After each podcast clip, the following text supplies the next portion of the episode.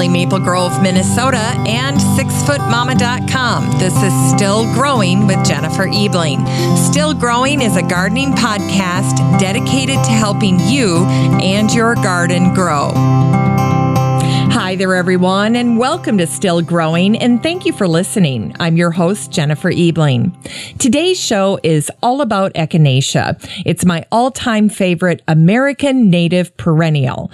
In fact, one of my first recommendations to new gardeners who are looking for ornamental perennials is Echinacea, because just like my grandmother Bernadette, Echinacea is a daughter of the prairie absolutely beautiful and tough as nails. And you're going to be absolutely crazy about her. In fact, many gardeners appreciate Echinacea even more nowadays because it's a powerhouse pollinator plant for bees and butterflies. It's super easy to grow. It can handle drought and it's cold hardy. In addition to its value as an herbal remedy, echinacea is often considered to be the quintessential summer flower, with that prominent cone right at the heart of the flower, which is the impetus for the common name coneflower. Echinacea blooms from June through the end of summer. So why should you be interested in growing echinacea? Well, the fascinating story of the breeding of echinacea is being written right now in our lifetime. And since 2004, we've been witnessing countless new colors, forms, habits, and fragrances. It's an exciting time to grow echinacea and fall in love with new selections. The wonderful peaches, the new oranges, the rare and chameleon like. Indeed, some have an almost otherworldly or Seussical quality every year brings more captivating echinacea introductions to the marketplace and into gardens around the world. Today's deep dive into echinacea is my way of enticing you to give a deeper consideration to the richness that echinacea can bring to your garden, especially this time of year. If you're looking for dazzling beauty and waves of exciting color to escort your garden from summer into fall, Echinacea is the clear winner. Echinacea evolution that's the topic of today's show. And it's coming up after an update on the listener community for the show and this week's Garden News Roundup. But first, I'd like to start out by saying thank you for listening to the Still Growing podcast this week, especially if you've just found the show. I want to give you a special welcome and thank you for being here. In fact, I always say that I hope you're listening to a bunch of gardening podcasts like the Organic Gardener podcast. I was just on an episode with Jackie Beyer and we had a super fun time chatting this past Wednesday. And you can listen to my raw, uncut conversation with Jackie just by heading over to her podcast on iTunes or listen on your favorite player. It's called the Organic Gardener Podcast. It's such a great way to grow and learn as a gardener, just listening to gardening podcasts. Anyway, I'm truly, sincerely honored that you're spending some time here listening to the Still Growing podcast. So thank you for doing that. Also, I have something new to share with you. I shared it last week as well. I'm launching a number of three month mastermind opportunities that'll be starting up in September. One is for communicators, for bloggers, podcasters, writers, or content communicators. And the other is for industry professionals. This would be landscape designers, greenhouse growers, and nursery owner operators who are looking to grow their business. So if you're interested in that opportunity, just head over to sixfootmama.com. That's my website. It's the number six, F-T-M-A-M-A dot com backslash work with me, or just click on that menu item for more information. Masterminds are an incredible way to maximize your business and personal growth. They're game changers.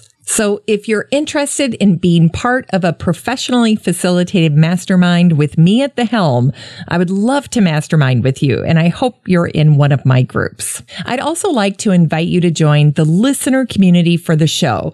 It's a free private Facebook group that I host for listeners of the show. And these folks are made up of gardeners of all different skill levels and locations. And you can find it on Facebook by typing in the name of our group into the search bar bar. Just search for the Still Growing Podcast Group, and the listener community will show up at the top of the search results on Facebook. Now, there are a number of benefits that you can enjoy by joining the group. First, you'll have access to all of the great garden articles that I curate for you, and they'll just show up in your Facebook newsfeed. In fact, one of the ways that you can make what you see on Facebook more customized to your interests is to join groups on Facebook that focus focus on topics you're interested in. So if you'd like to see more helpful posts about gardening, then by all means, join the listener community for the show. Second, the Facebook group is the only place I go to pick lucky listeners for any show giveaways. Third, you'll get a chance to interact with the great guests that have been on the show. So we just wrapped up that three part series on the garden bloggers fling and all of the garden bloggers who appeared in that series are in the group, which is fantastic. It's so great to see them in there. And then finally, the content that I share with the listener community is something I work very hard to make sure is helpful and worthwhile for you. Everything I post is curated with you in mind to help you and your garden grow. Plus, it's free and easy to join. Well, let's take a second and welcome new members who joined our community recently.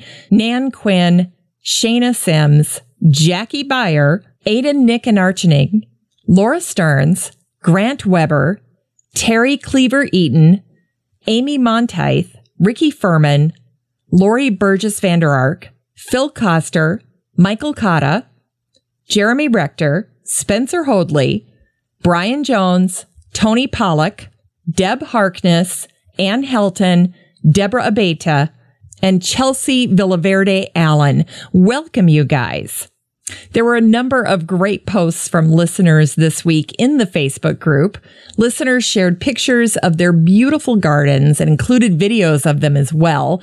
Julie Lang shared a fantastic picture of her garden. And here's what she wrote. My dear husband finally finished building my dry stack stone wall. Every spring, the garden would wash out with heavy rains. No more. For over 15 years, we've been sitting on the stash of huge cut stones from an old barn foundation.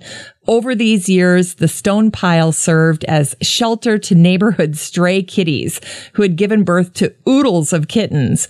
And I'm proud to say we fixed and adopted out every last one of them. I think there might be enough stones left in the pile for one more wall or a batch of kittens. Anyway, these stone walls look fantastic and no wonder if it's reclaimed stone from an old barn.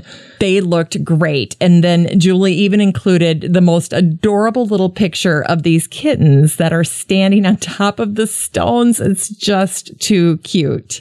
Anyway, listeners loved this post. I told Julie, I said on a scale of one to 10, I give this a 15. Go out tonight and celebrate. It's so fantastic to see that dry stack stone wall project finished and it looks just amazing. Congratulations, Julie.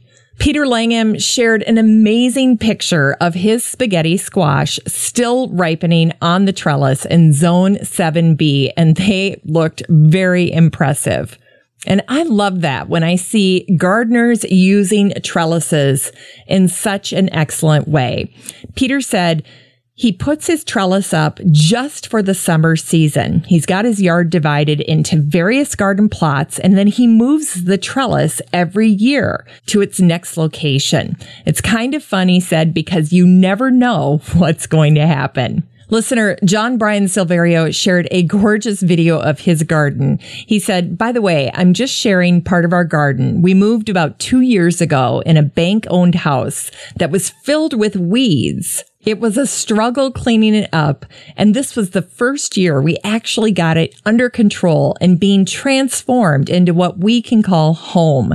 We have converted a part of the backyard to a vegetable garden and it is now expanded. This year I've had a few pollinator seeds mixed into the garden and I didn't realize how big it would become. It was beautiful. A happy accident.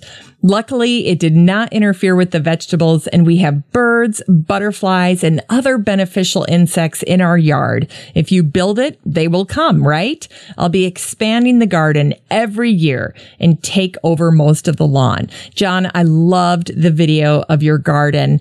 And I thought what you wrote is such a great reminder to gardeners to go ahead and experiment. And one of the things that John did here that I thought was so genius is he experimented with some pollinator seed mixes just to see if they would grow and how they would interact in his edible garden.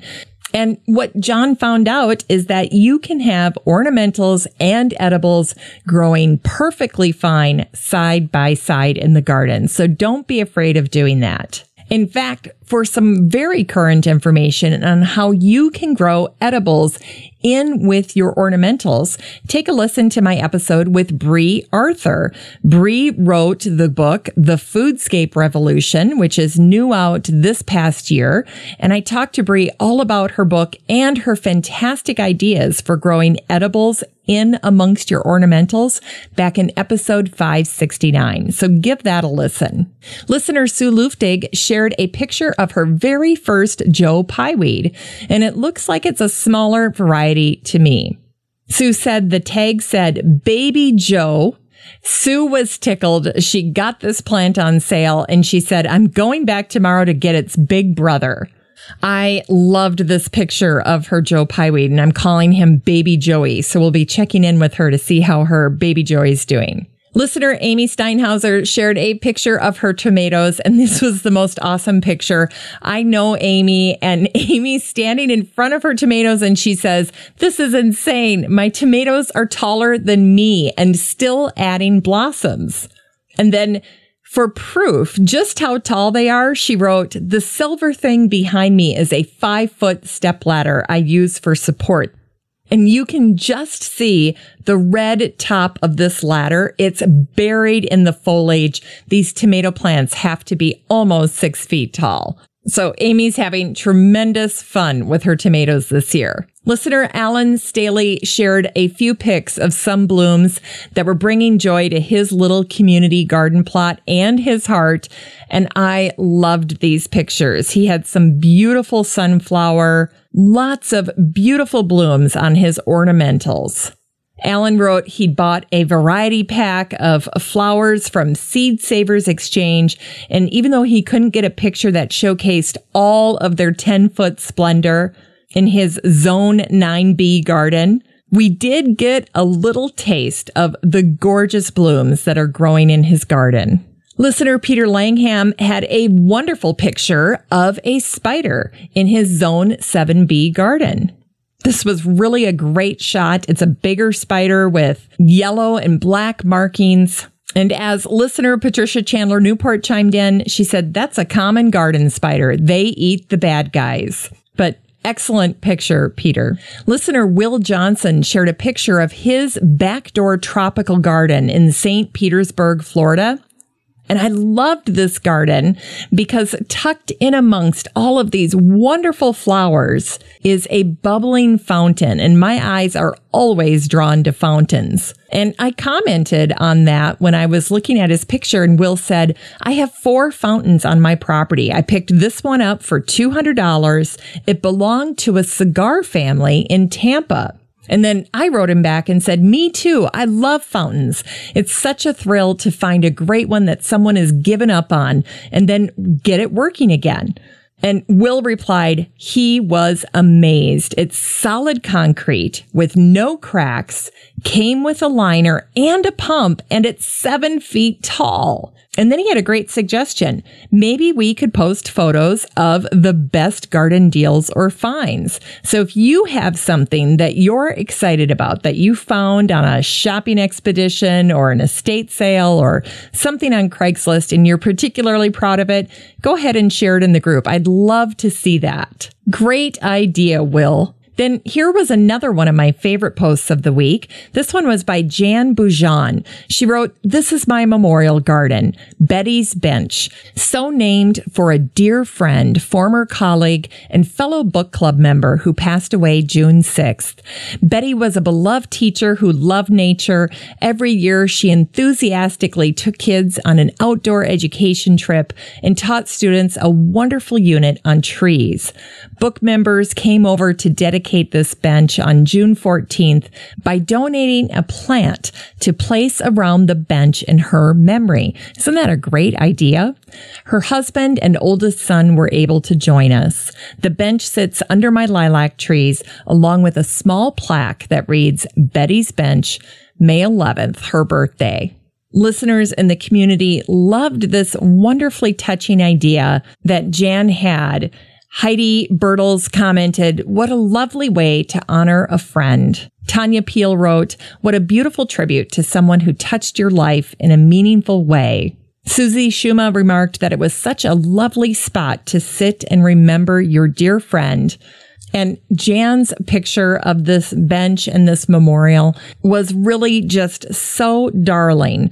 I wrote, Jan, this is a lovely way to honor Betty, and I'm so sorry for the loss of your friend. And the lilacs are a perfect spring memorial. Very touching. If you've created a wonderful memorial garden as a tribute to someone that you love, I'd love to hear about it. All right, just a few other posts to comment on here. Listener Peter Langham also shared gorgeous pictures of his butternut squash harvest in Zone 7B. I'd say he had a very good harvest this year. Listener Michelle George shared pictures of the cardinal birds that are frequenting her yard, and they decided to make a nest in her honeysuckle. She shared pictures of this, and I think it's so fantastic that she actually found the nest because that can be difficult to find when you're trying to find a cardinal nest. They generally do a very good job of camouflaging their nest. So Michelle's very lucky to have found this, but she also wrote that the downside is they get a little anxious whenever she's out by her flower garden which I'm sure they do. Listener and past guest Jen McGinnis shared pictures of these little baby caterpillars that she's rescuing. And she wrote, My husband wants me to stop bringing caterpillars inside the house to raise, but I just can't stop myself. And then she shared pictures of some of her more recent finds. She's discovered black swallowtail caterpillars and monarch babies.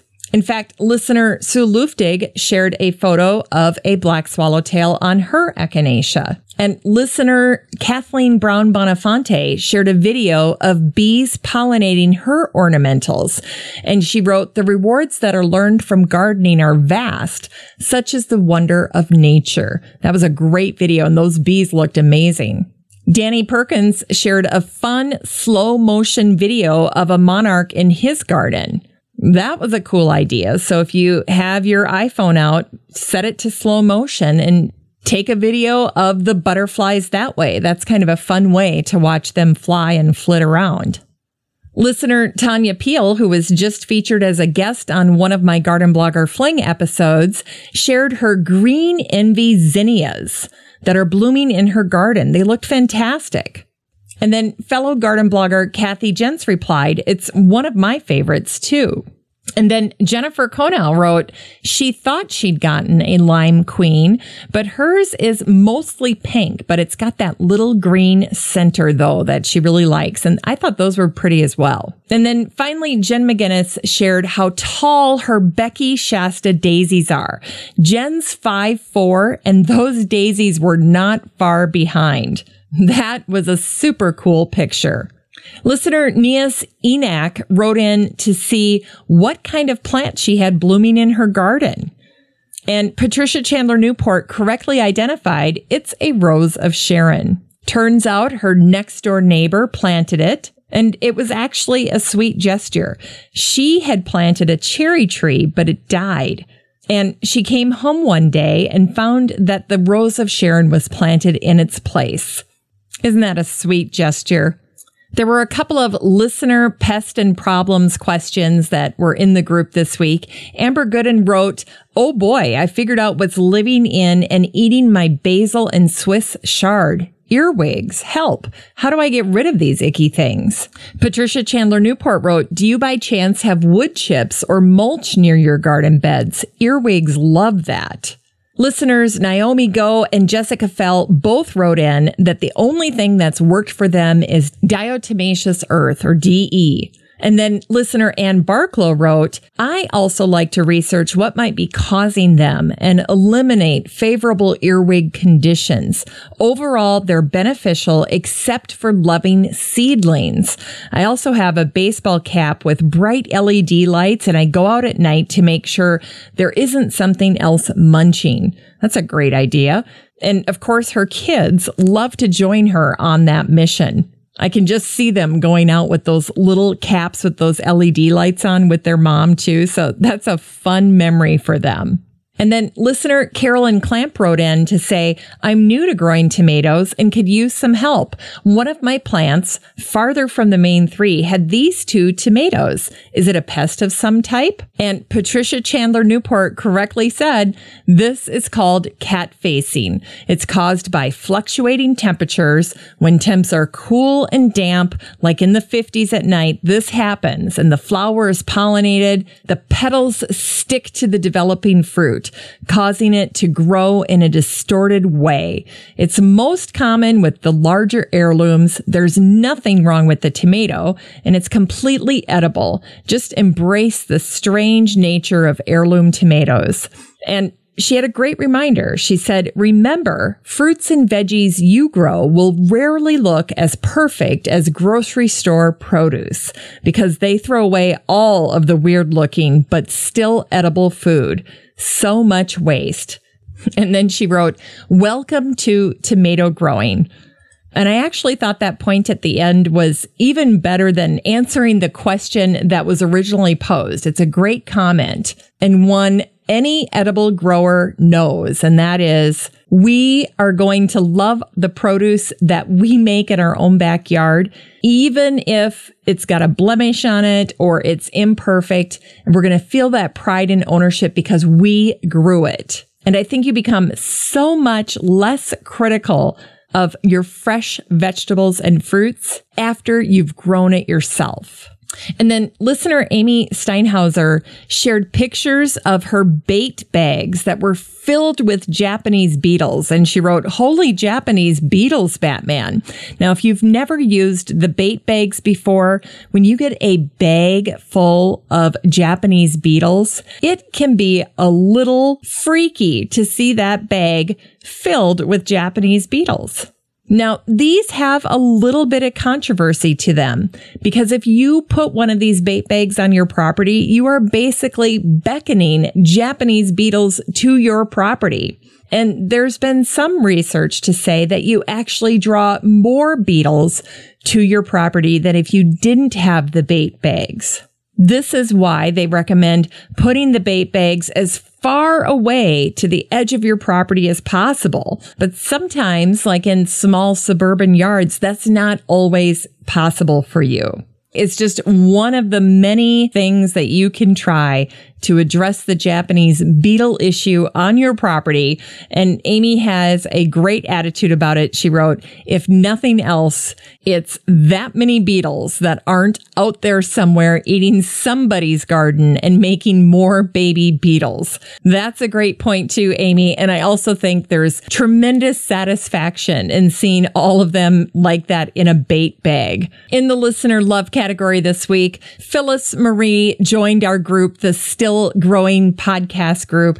And she wrote, Thank you for letting me join. I don't have much space where I'm at now. So I only have two tomato plants and a couple of house plants. And I wrote back, Hey, a gardener is a gardener, no matter how small or big their garden is. So welcome, Phyllis Marie. So there were lots of great posts in the listener community this week. And I just love the listener community for the show. I love being able to interact with you and see posts from folks who share our passion for gardening and have a curiosity to learn more. So come hang out with us. Don't be shy. If you want to join the still growing listener community, it's so easy to be part of our group. The next time you're on Facebook, just type in still growing podcast group into the search bar and request to join. It's free. And as soon as I see your request come in, I'll admit you into the group. I look forward to meeting you in the still growing podcast group. If you need to get a hold of me with your comments or suggestions for the show, you can always contact the Still Growing podcast at 865 333 GROW. That's 865 333 4769. I'd love to hear your voices. And I'd also love to see if you can help me out with answering a listener question. Ann Barklow wrote in, that she is ordering seeds for next year and she's looking for the best tall cutting zinnias for zone 7B that also might be mildew resistant. So if you have any suggestions for Anne, feel free to call in and leave a message. All right, now it's time for the Garden News Roundup. This is a curated group of posts and articles that I've shared over the past week with the listener community in the free Facebook group, the Still Growing podcast group, and it's made up of a dozen different segments from updates on past guests to articles featuring fascinating folks in the world of horticulture that I'd love to chat with. And that's something I call the dream guest segment. I also cover news and information on special topic areas like sustainability and science. And then the other segments are really designed to honor the commitment of the show to helping you and your garden grow. And they are the how to DIY segment, the continuing ed segment, the plant spotlight, shopping, recipes, inspiration, and quotables. Now, what's nice about this for you is that you can stay up to date on the news in horticulture and gardening just by listening to this part of the show each week. And you can easily check out these curated articles and posts for yourself because I share it all with the listener community in the free Facebook group, the Still Growing Podcast Group. So if you hear something and want to read the full article, there's no need to take notes or track down links. Just head over to the group and request to join.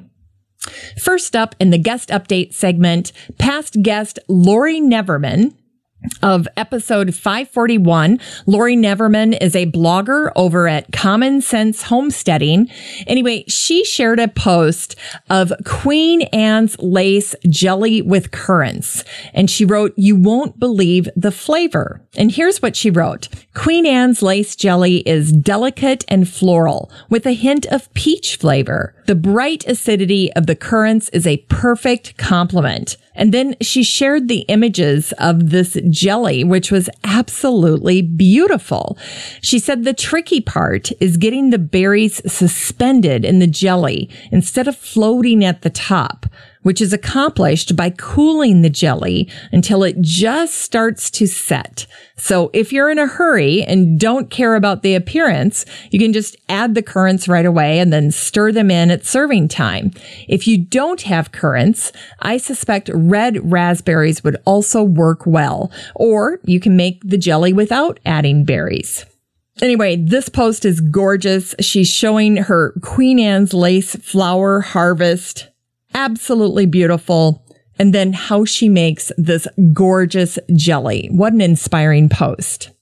In sustainability this week, 10th Acre Farm shared seven ways to fertilize with comfrey. Of course, comfrey is a powerhouse for pollinators in the garden, and it is a fantastic fertilizer. So these suggestions were perfect for the sustainability segment this week. In fact, one of the ideas is simply to use comfrey to activate your compost. So just by taking cuttings and adding it to your compost, you're adding an excellent bioactivator to the mix.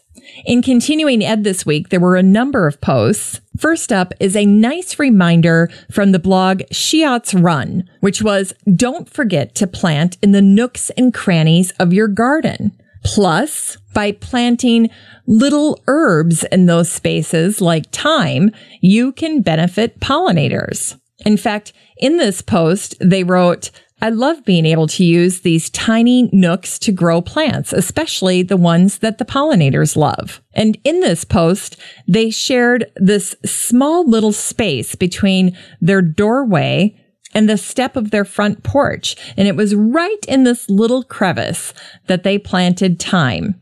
And it looked adorable. Contemporist shared a great post this week. If you have a small space and love to entertain, you should really check out the backyard that they featured. It was gorgeous. And here's what they wrote. The backyard has been split by height and by materials to allow for different areas to be defined. Gravel has been used for the fire pit level, while wood has been used for the upper level. And then a path made from pavers connect the different spaces. If you're putting together some type of outdoor seating area, you really need to see this post. It was quite beautiful. Lots of great ideas here. Listener and blogger Tanya Peel over at the blog Plant and Shoot shared a post she had written called What Causes Tomatoes to Crack? And here's what she wrote.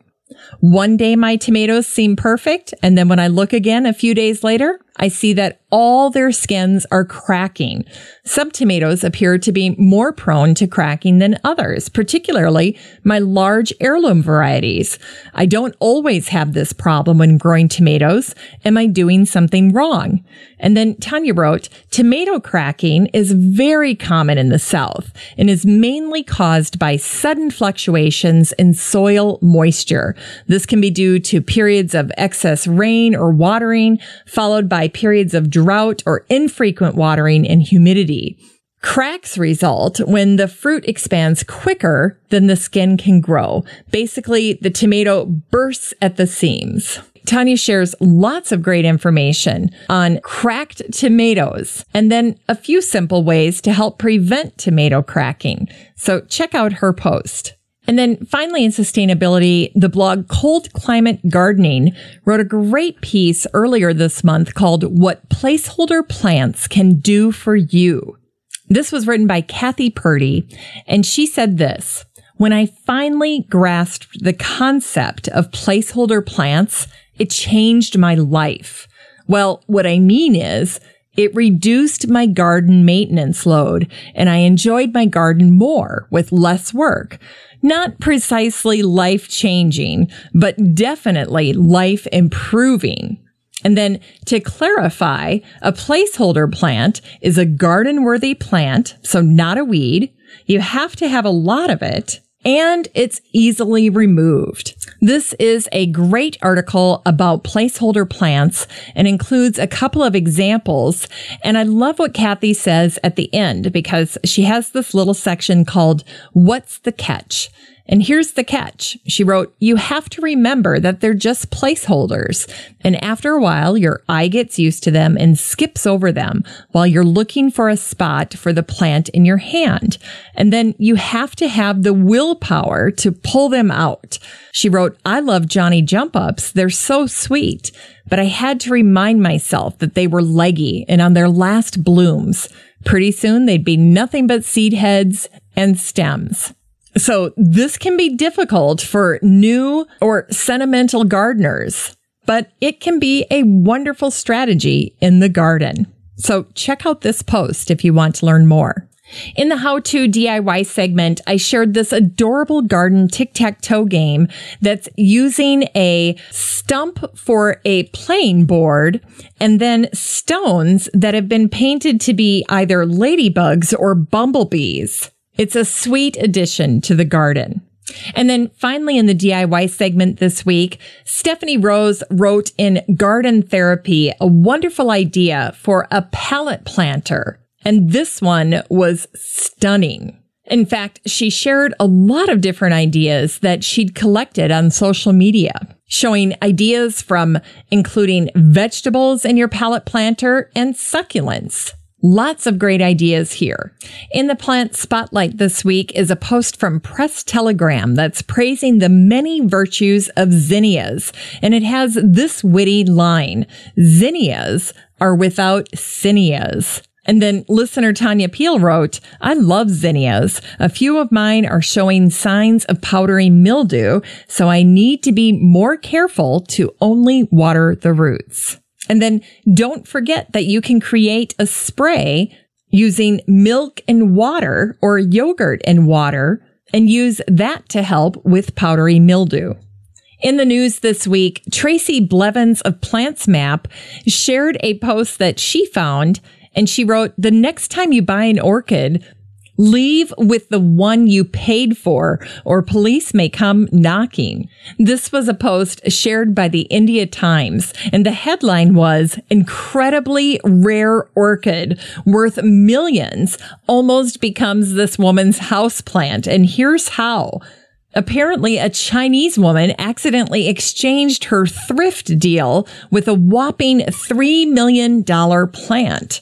She was at a nursery in China and she had bought an orchid, but when she was on her way out of the store, her eyes landed on an orchid that looked so similar, just a little perkier. So she put what she had bought in the vase and then walked away with the other one.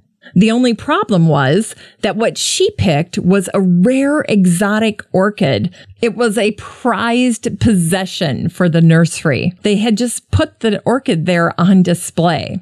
Fortunately, the police were able to track the woman down who had absolutely no knowledge of what she had done. And when they questioned her, she said, I just picked it because I thought it was a little perkier and I thought it was the same plant. Also in the news was a post by Herbal Academy, and they shared the interesting story behind Victory Gardens. This was a very comprehensive post about Victory Gardens often called war gardens or food gardens for defense.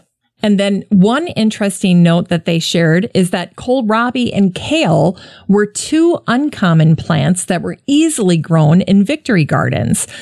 Both of them were introduced on the list of plants that were available in Victory Gardens. And then they shared a couple of recipes that could be made from foods grown with Victory Gardens.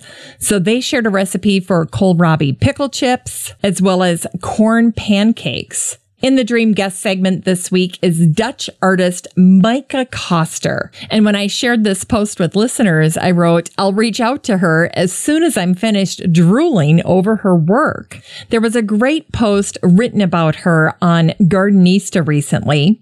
And Koster has a knack for combining her own houseplants and prints. And she has an amazing online shop and it's called My Dear Art Shop. And it was so successful that she's now got a brick and mortar store in Haarlem, Netherlands. And then this piece by Gardenista showed a few glimpses of her store and her nearby home, which are both filled with compelling pairings of potted and painted greenery. I loved this post. And then finally in the dream guest segment was landscape designer Tom Stuart Smith and his gorgeous landscape was featured in desiretoinspire.net. It is something else. And I say he's been touched by the landscaping gods. And I'd love to know some of the things that he's learned after creating beautiful landscapes like the one in his own backyard. In Science This Week, there was a fascinating article by Ken Thompson, and I thoroughly enjoyed this post. The article was called How Buttercups Can Teach You the Age of a Meadow, and this article appeared in the Telegraph. And here was my favorite excerpt. So now we have the right plant plus the right mutation. And of course, he's referring to buttercups. He said, finding the age of a meadow could hardly be simpler. Just look at 100 randomly chosen creeping buttercup flowers and count how many have more than the five regulation petals. Every flower with extra petals equals roughly seven years.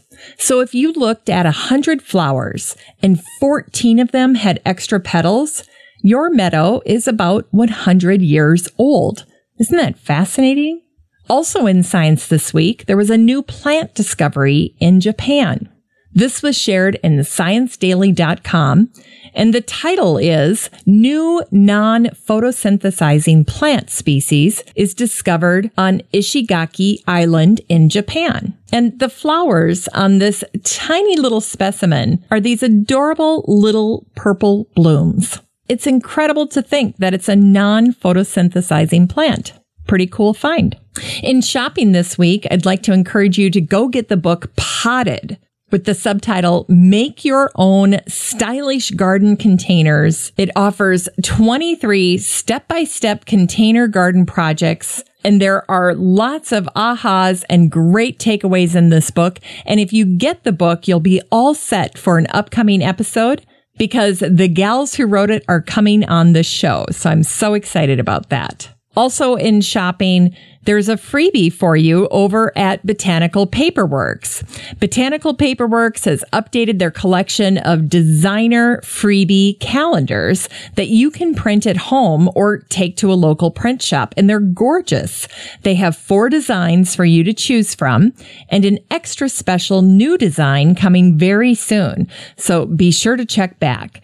Take a look pick your favorite design, download the PDF and print it. It's a great little find and it's from Botanical Paperworks. And the link is in the Facebook group, the Still Growing Podcast group. So check it out. In inspiration this week, there were a number of posts. The first was a little peek behind the scenes at Chelsea and these wonderful topiaries that are made with easy grass. And when I shared this in the group, Patricia Chandler Newport shared a topiary that she made and it looks like a poodle. And I wrote, how long does it take to create this little poodle topiary. It's actually not a little poodle topiary. It looks like it's about eight feet tall because they're standing on ladders and trimming this thing. And she said it takes a couple of hours when she goes in to maintain this topiary with her crew. What a cool job. And then mychicagobotanic.org shared a great post on the beautiful butterflies that are enjoying the Chicago Botanic Garden. And the butterfly that they start out featuring is the orange dead leaf butterfly. And they wrote this, if we didn't point this character out to guests, no one would ever suspect that they were looking at a butterfly. It looks like a leaf. And then they wrote, I like to describe the orange dead leaf butterfly as being able to mimic a dead leaf far better than an actual dead leaf can. When it closes its wings, the butterfly has a perfectly ovate silhouette, complete with both a pointed leaf apex at the front tip and a stalk on the hind side. The wing is a drab brown. I mean, truly drab with leaf veining. And of course, this makes it go completely unnoticed by all but the sharpest predators. Super cool. And then gardener Carrie Preston recently shared her photo album of Piet Oudolf's garden. And when I saw her album, I wrote her and asked for permission to share it with the Facebook group. I thought her photos and commentary were excellent. So I hope you've had a chance to spend some time this past week looking through the wonderful photos. There's so much to take in. Carrie had the rare opportunity to visit his personal garden and they were the only visitors. And if that wasn't enough, Piet spent several hours walking around the garden with them, talking about plants, discussing plant design, and adding layers of meaning to what they were seeing. she shared over 30 photos and she wrote, I've tried to be a bit selective in the photographs, but too many of them are either too pretty not to share or show something I'd like to archive. Everybody should check this out. I thought it was absolutely tremendous. And if you join the group, there will be a search bar where you can search for posts and just go to that search bar and type in Piet, P-I-E-T, and Carrie's album will pop up and you can peruse it.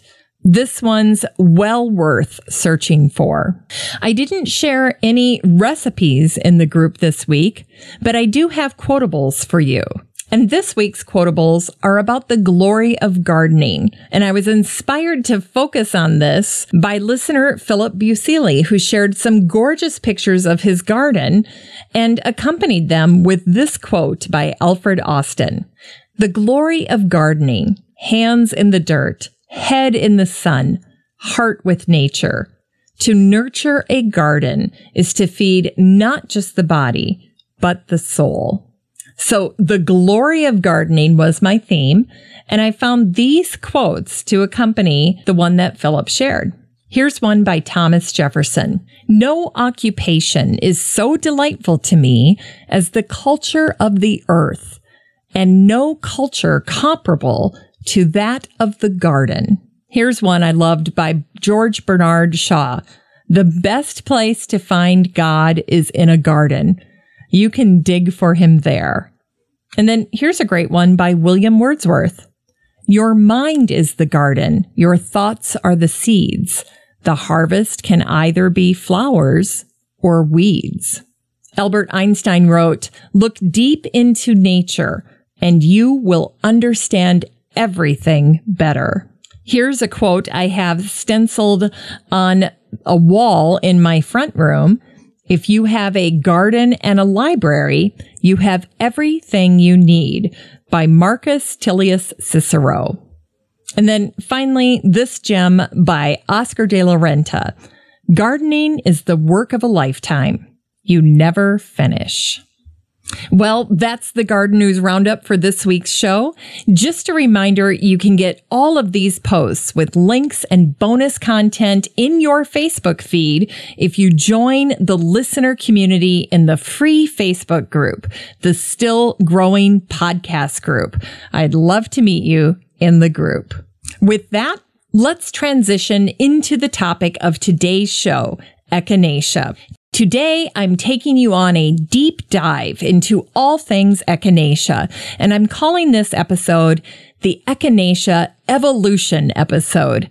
And here's a little analogy to illustrate the best qualities of growing echinacea. I always like to say echinacea is just like my grandmother Bernadette.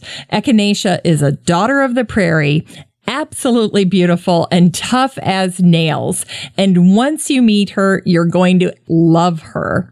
Between now and the end of summer, Gardeners appreciate any perennial that provides a fresh pop of color and vigor to tide them over until fall.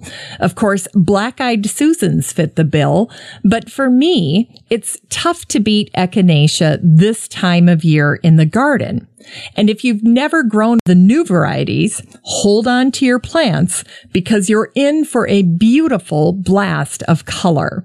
And don't get me started on how easy they are to grow. Echinacea love full sun.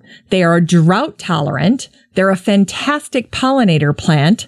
And I've said it before in my Basil Mania episode where I sing the praises of basil. At some point in your development as a gardener, you develop an appreciation for the plants that you can grow that are just natural home runs. And with all the varieties and colors of echinacea on the market today, you really can't go wrong. I mentioned earlier in the introduction that today's deep dive into the echinacea evolution is just the beginning of the story of what has been happening to this plant over the past 13 years. Breeders are creating an ever more beautiful color palette for echinacea. In fact, it was so fun to look at the posts on social media as I was researching this episode episode because invariably people express disbelief and an instant desire when they see these incredible new selections. They say things like, I must have this, or it's on my list, or perfection. I love this plant, or my favorite, this must be an April Fool's. Indeed, these new varieties can have an almost otherworldly or Seussical quality. This Echinacea evolution episode is my little retrospective on Echinacea. So if you've never grown a new variety, or even if you've never grown the old standby species Purpurea, it's all good because you're about to be given just as much information as a gardener can handle when it comes to Echinacea. And I'm totally serious about this. In fact, this is probably the most challenging episode I've put together because there really isn't a comprehensive resource capturing this exciting time in echinacea breeding in history. In fact, I had to piece a lot of this together and I'm hoping I got it right and I'm hoping that it inspires you in the same way that all of this research has inspired me to track down some of the new varieties to grow in my own garden and definitely to appreciate the amazing work of these breeders. And incredibly, it's happening right now in our lifetime. And that's very exciting. For this Echinacea evolution show, let me give you a quick roadmap. I'll start with how to care for Echinacea. It's really pretty easy, but I've also stumbled on some great advice from the breeders themselves that should help ensure greater success for growing Echinacea in your garden. We'll talk about the propagation and the challenges of growing Echinacea, including the status of the hardiness debate. And I'll share some of the history, taxonomy, and herbal uses for echinacea. And before I discuss the species and specific new varieties, I'd be remiss if I didn't recognize some of the amazing folks who have brought these new selections into the world. Jim Ault, Richard and Bobby Saul, Arie Blom, Dan Heims, Kevin Hurd, Kim Hawks, Marco Van Noort, and Piet Oudolf. Finally, I'll take you through some of the amazing new varieties of echinacea. Just know that there are over 500 now, and my list is just a fraction of the new selections. So, phew, that's the goal for today's show, the Echinacea evolution. Let's get started. All right, let's kick things off with how to care for or grow coneflowers or echinacea. Echinacea need full sun and fertile, well-drained soil. You don't want to plant them in wet spots, but you should incorporate a nice layer of mulch over the crowns of the plant during the winter. Now, once you plant echinacea, you should leave it alone. Don't move it around. They don't transplant very well. Now, here's a tip that I found on many websites about echinacea. You want to give your sunshiny colored echinacea extra good drainage. So if you have echinacea with yellow, orange, or apricot blooms, you're going to want to make sure that you've got them in a well drained area. In fact, when I plant mine, I tend to mound them up a little bit. And here's another tip about succeeding with the yellow or orange echinacea. Try removing all of the flowers and flower buds during the plant's first year in the garden. So over the course of that first year, by the end of August at the very latest, so you have a month left, remove all of the flowers that that coneflower, that orange or yellow coneflower has produced in their first year. You can put them in bouquets, and bring them inside the house to enjoy. But the point here is you kind of want to treat them like you do the blueberry bush. So just as we pick blueberry flowers in their first year so that they focus their energy on getting established instead of producing all that fruit, you want to do the same thing with these yellow and orange cone flowers to help them get established. So enjoy the blooms while they're getting produced, but then make sure to cut them all off the plant. Don't leave them on the plant past August. Other tips on care include recognizing that these plants really do prefer full sun. They like the heat. They like hot temperatures. And you have to remember that these are prairie plants. These are plants that were grown on the open prairie. So if you can think about replicating those conditions, that's how they're going to be the most happy. And like most prairie plants, echinaceas are tough. They're drought tolerant once they're established. But again, that doesn't mean don't water them, especially if you have a new plant. You definitely want to make sure it's getting at least an inch of water a week. And of course, adding compost to your soil will only help these guys. Now, in my garden, I leave most of the echinacea standing with the spent flowers because the birds enjoy feeding on that seed throughout the winter. So think about your echinacea flower heads as free bird seed. Now, a popular question that most people ask regarding echinacea is whether or not you should deadhead them. Now, deadheading echinacea is a common practice, and gardeners do it to encourage repeat blooming. But many of the new varieties are flower machines. They just keep producing flowers, and you don't even need to cut off the spent blooms. Now, what's nice about that is you get the prolific bloom, and at the same time, the spent flowers can remain for wildlife. And speaking of wildlife, you do have to sometimes exercise caution when it comes to deer and your cone flower. Because even though they have that prickly cone in the center of the flower, deer will eat cone flower. It's a common complaint on social media.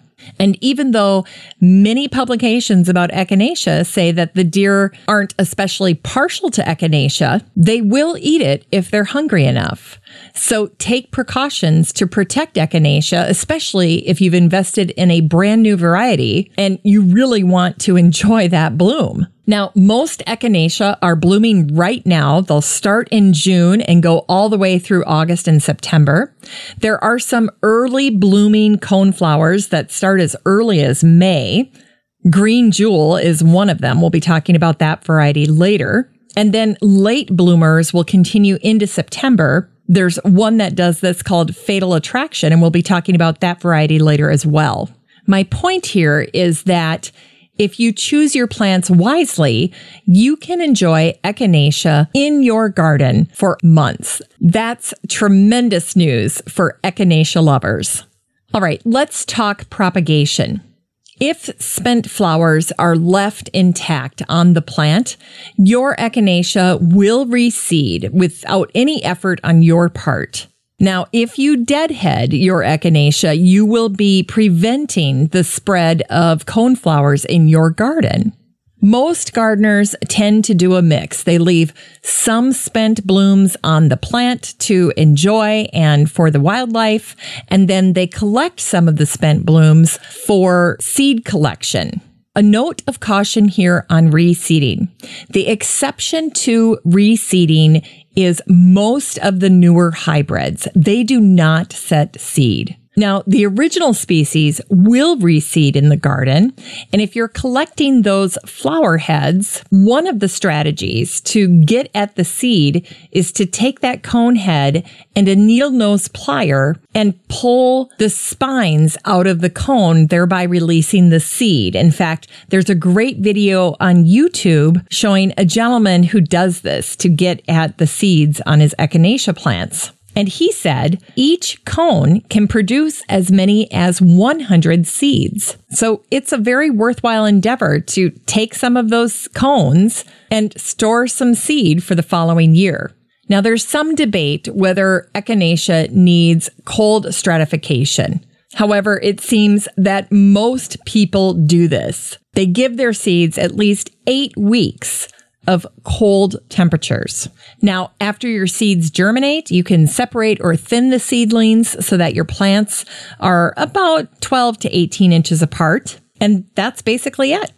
Now, it's also possible to propagate echinacea taking cuttings. So you just take four inch or six inch cutting in the spring and then add some rooting hormone and you can propagate echinacea using that method as well. All right, let's talk about some problems that you can encounter with your echinacea. There are generally very few problems for this perennial, but you should be on the lookout for stem rot or powdery mildew. Now, if you properly space your plants and you make sure they have adequate drainage, the key to growing echinacea, most of these problems can be kept to a minimum. We talked about deer just a few minutes ago. They tend to prefer the younger plants, the baby plants, and they avoid mature plants, but they will eat them if they're hungry enough. So in general, keep a weather eye out for deer and take steps to protect your echinacea from them. Now, occasionally I've seen a fungal leaf spot on my echinacea, but it won't kill the plant. So all you have to do if you get that is just remove the affected leaves, just throw them away, don't compost them. And the other thing to watch out for is aster yellows. This doesn't just impact echinacea, it impacts a whole constellation of plants in your garden. But in particular, with your echinacea, aster yellows will cause the central cone to mutate. And then you'll also ha- see it sprout leaves and green flowers. In fact, sometimes when you have aster yellows, your plant will become so bizarre that you'll think you'll have a new cultivar when in actuality, you should be getting rid of that plant. Now, how your plant ends up with aster yellows is it becomes infected with a microscopic organism known as a phytoplasma. And the tiny insect known as a leafhopper most commonly spreads it. So in the same way that mosquitoes carry disease, leafhoppers carry this phytoplasma. And that's how your plants will get infected with it. Now, there's no cure for it. So if your plant is impacted by it, the best course is to just dig it up and throw it away. The new cultivars are caught up in a hardiness debate because when many of the new varieties were introduced, they didn't last over the winter or they didn't last past two winters. And so, as you can imagine, breeders have been busily working to create hybrids with not only the fantastic colors and exotic flower forms, they're trying to extend the hardiness of these varieties. Now, in the Northwest, you'll hear people complain that these new cultivars can't handle the wet winters. And of course, the difference between the new varieties and the older original varieties is that the older ones, the seed grown echinaceas, continue in the garden because even if you lose the original plant after a while, you end up with all these little new seedlings around the base of that plant. So you don't notice that you're losing that older form of echinacea because you have a little baby plant to take its place. But with the newer varieties, they very rarely set seed. And when they do, it's difficult to get the new variety to stay true. So when you have the new variety and they die out, you're going to have a hole in your garden that you need to fill. So the important thing to remember with your echinacea is that you want to keep that new variety alive as long as possible. This is where good drainage comes into play. I can't emphasize that enough. And then, of course, the next thing is to choose the very best varieties. And I'll be doing that at the back end of the show. So stay tuned for that. Now, in terms of hardiness, there were a few articles that I found on both sides of the debate. Some people saying they're not very hardy, and then other breeders saying, you know what, they're hardier than you think, and they get better every year. So one of the articles that I found was featured in the Telegraph back in August of 2014. So just three years ago. And they gave a quote from Bob Brown, the owner of Cotswold Garden Flowers. And here's what he says about hardiness. Part of the problem might be winter damp. A plant which habitually goes into a deep freeze winter just goes dormant. Remember, they're prairie plants. And then he says, Warm and moist conditions encourage pathogens, so echinaceas might rot easily in mild, wet winters. And then the writer of this article goes on to say, this is as good an account as any and helps explain why there is a definite correlation between the amount of yellow in the flower and the number of people who mourn the loss of an echinacea the first spring after planting. Because think about this. The gene for the yellow flowered varieties comes from Paradoxa, which is a species that is grown in dry habitats. So this is the price you pay for that beautiful yellow color. Yes, it's an echinacea. But if you're not creating the conditions that it likes to have in order to thrive and grow, it's not going to return the next year. And that makes sense. So keep that in mind, especially when we're talking about yellow varieties later on in the show. Now, on the other side of this debate, there were two very excellent posts by operators of nurseries that actually sell these new echinaceas. The first was by Angela Treadwell Palmer, and the other was by Dan Heims. And here's what they recommend to help ensure hardiness. Angela wrote, there's nothing non hardy about these hybrids if they're planted in well drained soil and allowed to establish. There's that well drained soil caution again. Clay soil can be death. Planting too late can also be a problem. And she says poor drainage can be an especially big problem with orange varieties.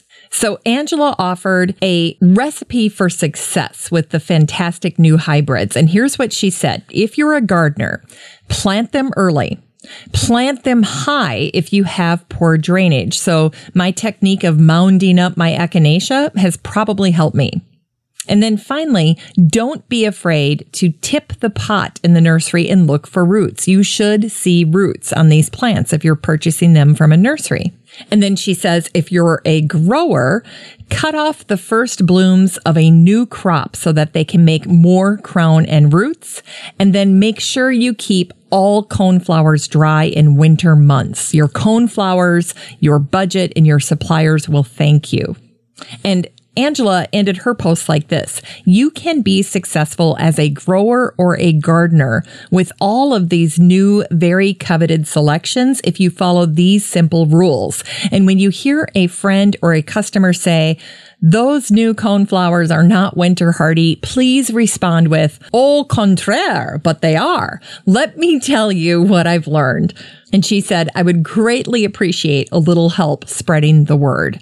Now, here's what Dan wrote in his article called Echinacea Surviving Old Man Winter. And this was published back in 2009. Here's what he wrote. Plants of the straight Echinacea purpurea, so these are the pinks and the whites, have strong taproots that store food, making them much easier to overwinter. The popular new varieties introduce Echinacea paradoxa, that yellow variety that we talked about earlier that prefers that super dry habitat. Now, Paradoxa also has a different root structure. Here's what Dan says. In nature, the fibrous rooted Paradoxa rarely blooms the first year, allowing it to build an overwintering crown.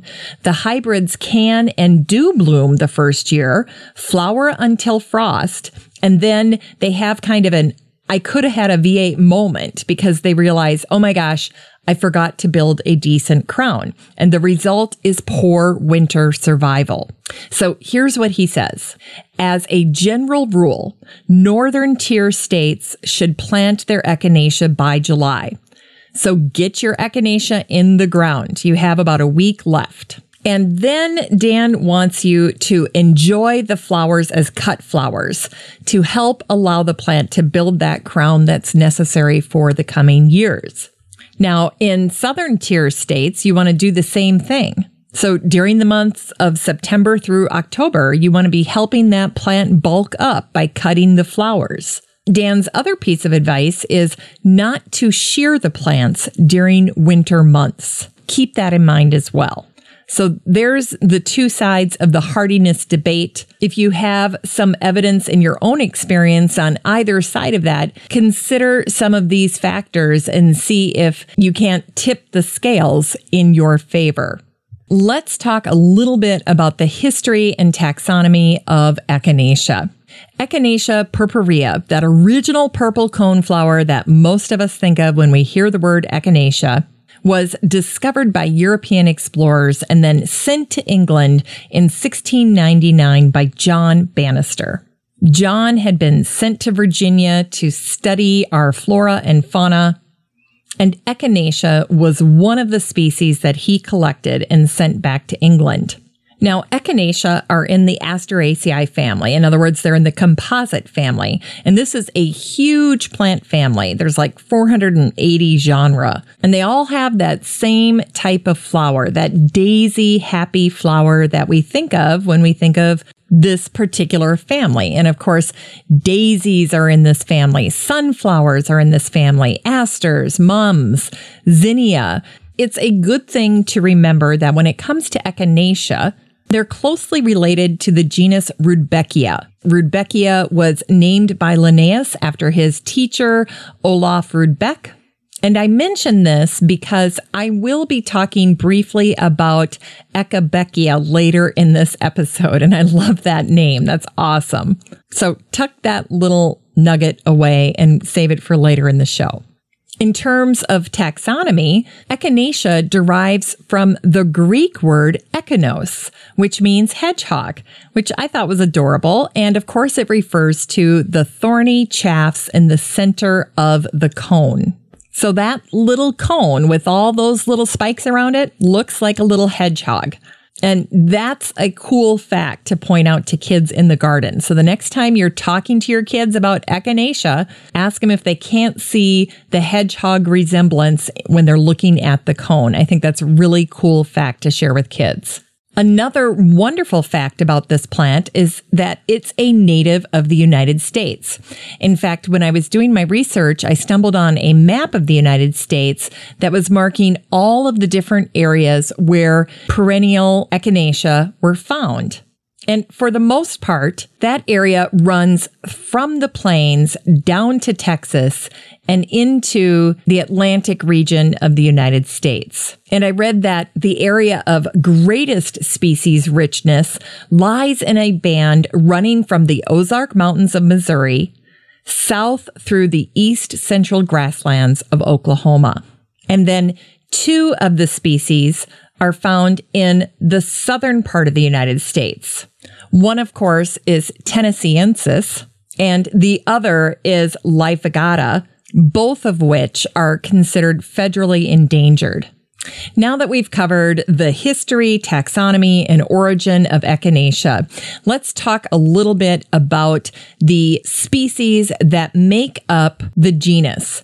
It's important to note that the number of species within the genus has changed a lot over history, but in 1968, taxonomists said, you know what, we're going to have a list of nine, and here they are. So I'm going to walk you through these. So think about it this way. Purple coneflower, the coneflower you're thinking of when I say echinacea is Echinacea purpurea. And I'm going to talk more about it in a little bit, but just think about that flower and imagine that it has eight cousins because that's the scenario that I'm going to walk you through right now. Let's start out with Echinacea angustifolia. Now, I was curious to learn where that term angustifolia comes from, and the root of it, angust, is Latin for narrow or straight. And folium, of course, refers to the leaves. So Echinacea angustifolia has narrow leaves. This is also the smallest of all the Echinacea and the most northerly ranging.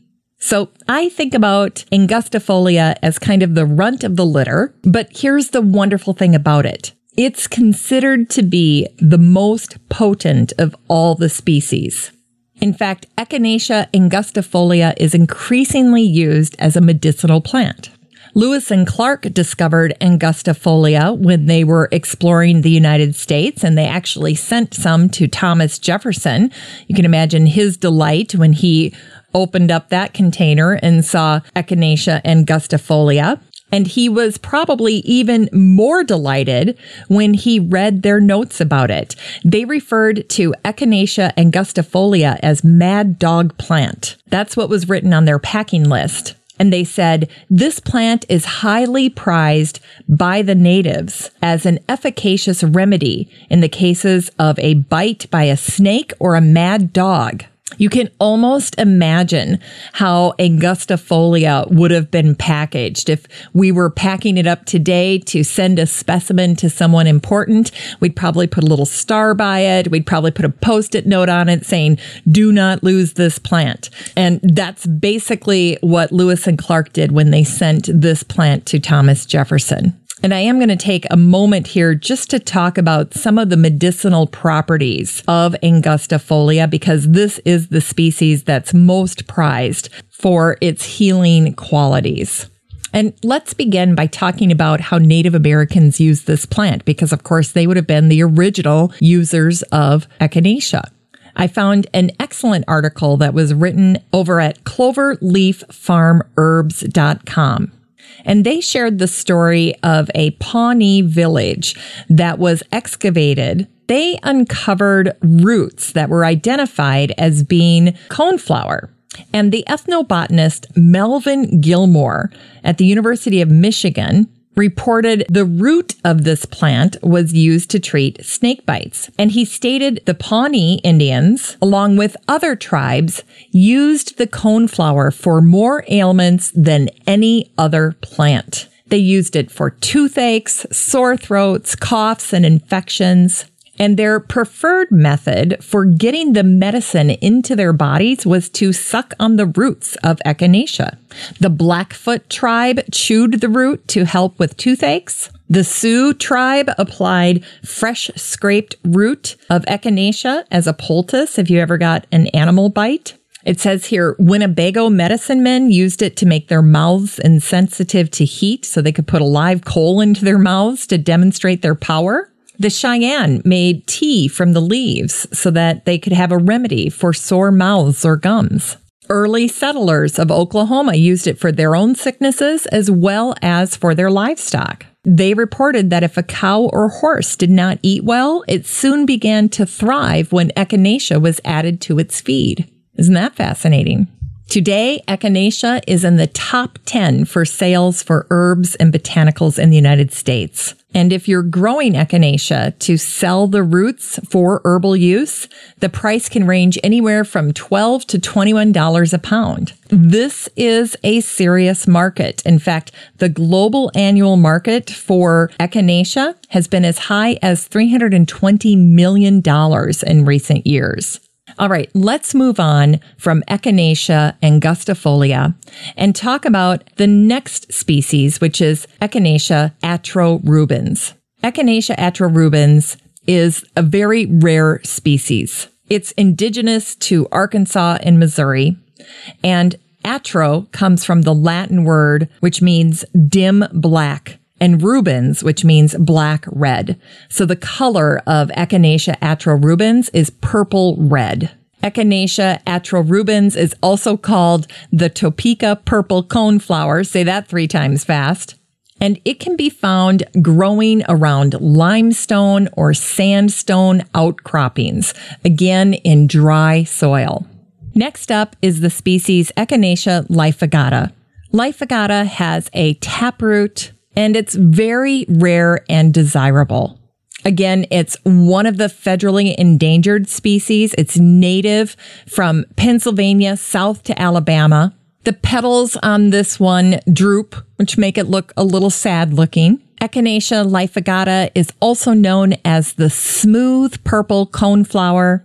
It can produce three foot tall flower spikes. The flowers can range in color this particular perennial likes an open glade like habitat. So keep that in mind if you attempt to grow it. It's hardy in zones three through eight. Next up is Echinacea pallida. Now, this one is really one of the prettiest flowers. It's also known as the pale purple coneflower. And like the Laevigata, it's got those sad, drooping petals.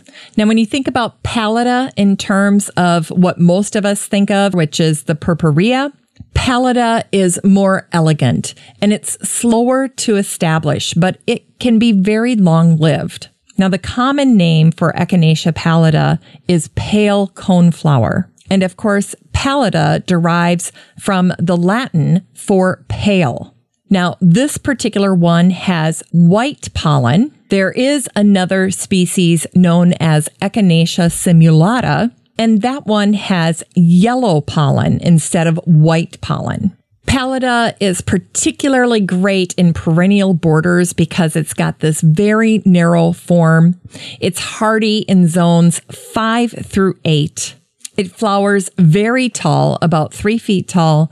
And imagine you have this very narrow leaved, drooping echinacea that's blowing nicely in the summer breeze. And there you have Echinacea pallida. Pallida is one of the common species of Echinacea. So when you think of the common species, you're thinking of the purpurea, the one that most of us think of when we say the word coneflower. And then you have pallida or the pale purple coneflower. And you can identify it because it's got those long, thin petals that droop straight down. And pallida will bloom first. It will bloom before the purpurea. In fact, it will bloom about two to four weeks earlier than the purpurea. The other common one that we've already talked about is angustifolia, the one that's used for medicinal purposes. All right, we're halfway there, and then we'll talk about the common purple cone flower, the purpurea. So let's cover the next three. First up is paradoxa. Echinacea paradoxa is referring, of course, to the paradox of color for this plant. Instead of being a purple coneflower, this coneflower is yellow. Paradoxa is a cheerful, happy looking plant. And of course, this is the species where the oranges and the yellows, sunshiny colored hybrids are coming from. So your yellows, your oranges, your peaches, all will have some components of paradoxa built in. Paradoxa has drooping petals like the pallida, but they're yellow in this instance. It has a fibrous root system and it's hardy in zones four through nine. And I love what one article I read said about Paradoxa. They wrote this. The difficult to find yellow coneflower is indeed a paradox, as all other coneflowers are either purple or white. This strange relative from the Midwest, don't we all have one of those, has narrow, fuzzy green leaves that form a small basal clump, which gives rise to four foot plus flower stems topped in late spring with large yellow coneflowers with dark brown centers. Anyway, that I thought was the perfect summation of Echinacea paradoxa. All right, next up is Echinacea sanguinea. Sanguinea, of course, would be a blood red echinacea, and it's the most southerly ranging species, and it's also the first to flower of all the echinacea. So this southern echinacea would be native to open sandy fields and woods in eastern Texas or southeastern Oklahoma, Louisiana, southwestern Arkansas. And again, when you're thinking about those sandy soils, you should be thinking about fast drainage to have well drained soils.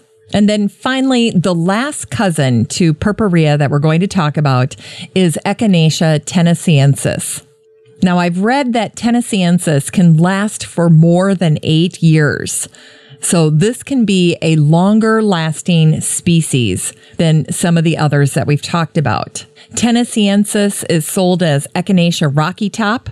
It is a federally endangered species, so you have to have a permit if you're going to sell it. And it said in one of the descriptions, it is one of the longest lived and most adaptable of the coneflower family.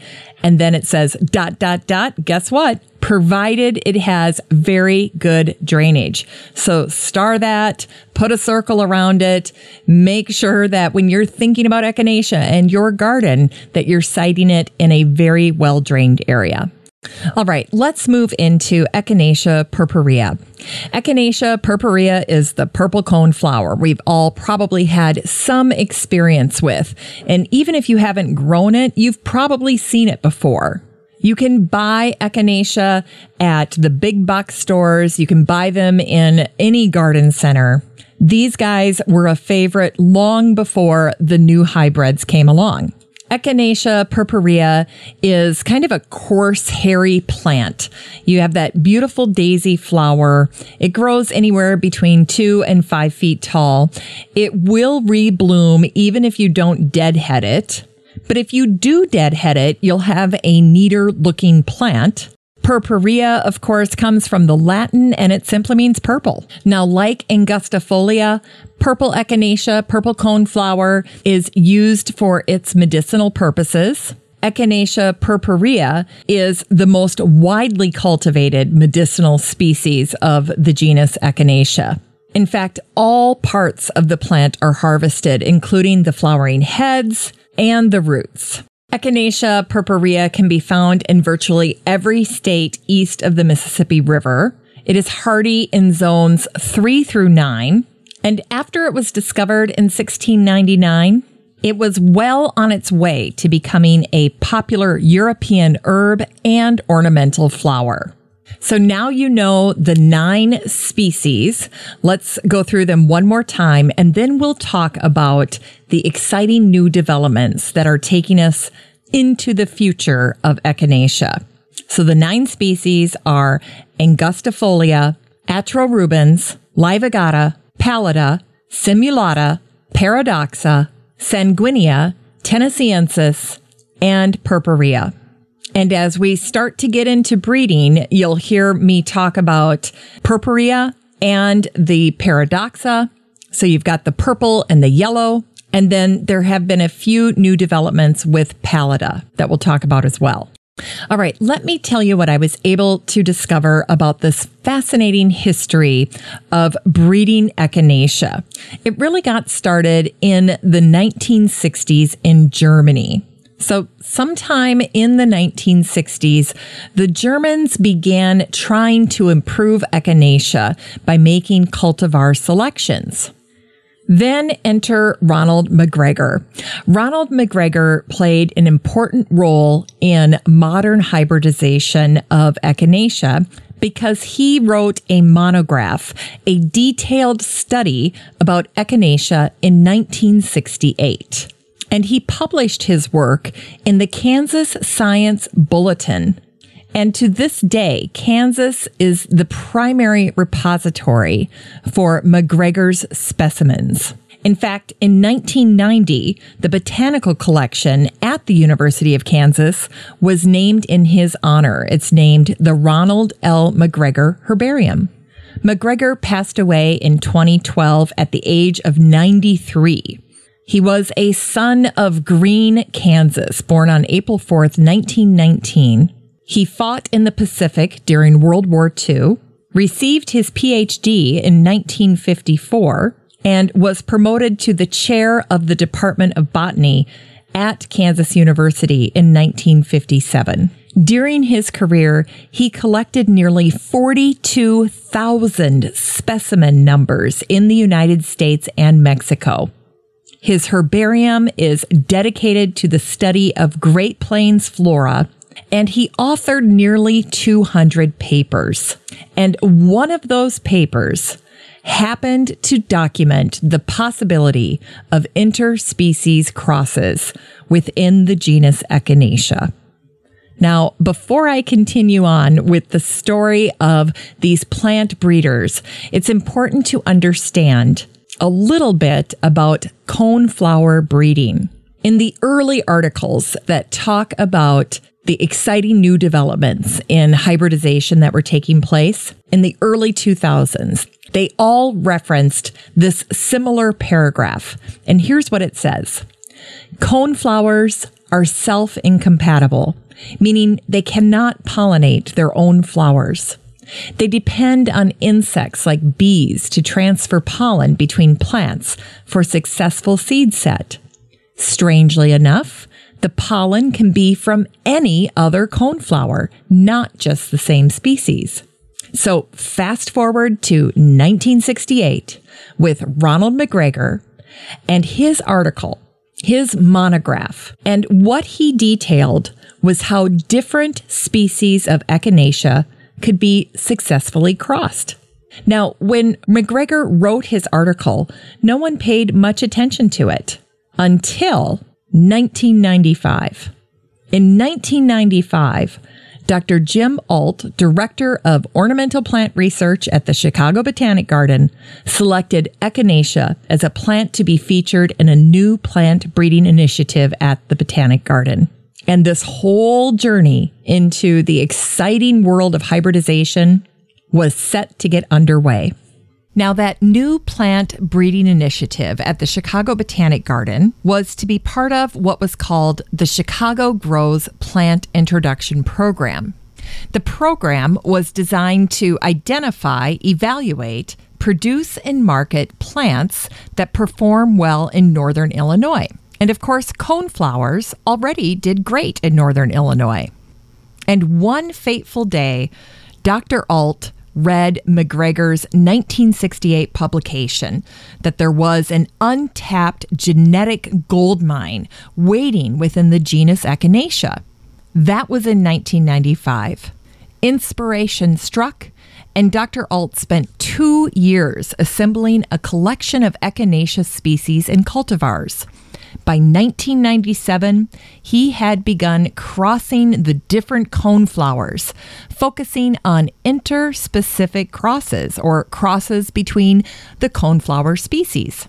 So he starts that endeavor in 1997, and it takes him seven years until he has the first public introduction an orange flower he named Arts Pride in honor of a major donor to the Botanic Garden. Arts Pride is marketed under the trademarked name Orange Meadowbrite. And Meadowbrite is one word, and it's on my list of echinacea that I'll be talking about later in the show. So here we have Dr. Ault, who successfully started crossing species. In the case of Arts Pride, he was crossing Echinacea paradoxa, that paradoxically yellow coneflower with the thriving Echinacea tennesseensis. And that wonderful combination resulted in orange and pastel colors.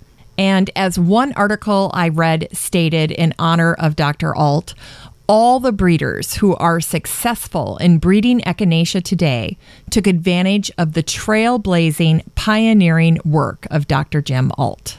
Now, around the time Dr. Ault is in Chicago working on crossing different species of echinacea, Jan van Winsen is in the Netherlands and he finds a double flowered seedling in his cut flower fields. So here's Jan. He is a specialist in annuals and cut flowers, and he begins to develop this crop of the very first specimen of what later became known as razzmatazz, and he starts working on this in 1997. So while Dr. Ault is in Chicago cross pollinating different species of echinacea, Jan van Winsen is in the Netherlands and he is growing crops of the very first double echinacea, the double blooming echinacea. Unfortunately, by 2001, Jan was just not experiencing any success marketing this unusual variety of echinacea, and he was on the verge of scrapping the entire thing. He was going to take all the double echinacea that he had been growing and just throw them in the compost heap. But the Echinacea gods had a different plan. Jan happened to be speaking with his friend Marco van Noort, and they were rowing a boat. They were in a boat together, and he mentions this double flowering echinacea. And you can almost picture this scenario, right? You have Jan and Marco in this boat, and Jan is telling him about this double bloom, and Marco's hearing this, and he's getting excited. He's in this boat and he's hearing about this double bloom, this impressive double bloom on this echinacea, and he is realizing what Jan is telling him, and he sees it as a fantastic breakthrough for the species for Echinacea. So he makes an arrangement with Jan and he takes over his double blooming Echinacea, and that becomes Razzmatazz. Razzmatazz, the Echinacea species that was almost instantly extinct were it not for that little boat ride between Jan and Marco. And when Razzmatazz hits the market in 2003, gardeners go bananas. There is wild enthusiasm. In 2004, it was exhibited in a London flower show, and they actually had to have police guard the plants. It was that crazy. After that flower show, you can imagine what it was like. In 2005, people in the United States really were desperate to get their hands on this plant, and the prices for them went through the roof. So, in the mid 2000s, things were really starting to heat up in the echinacea breeding programs around the world. Now, as long as we're on the subject of Marco, let me tell you a little bit about Marco's profile.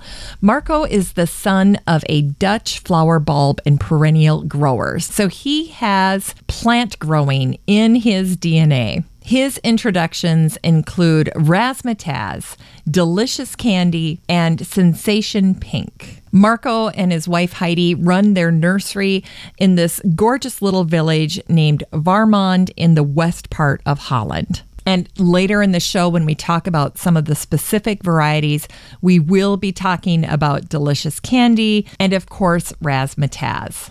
Now, around the time Dr. Jim Ault is working at the Chicago Botanic Garden, and Jan van Winsen is in the Netherlands discovering his double echinacea, Richard and Bobby Saul were also working on putting together colorful hybrids in the mid 1990s.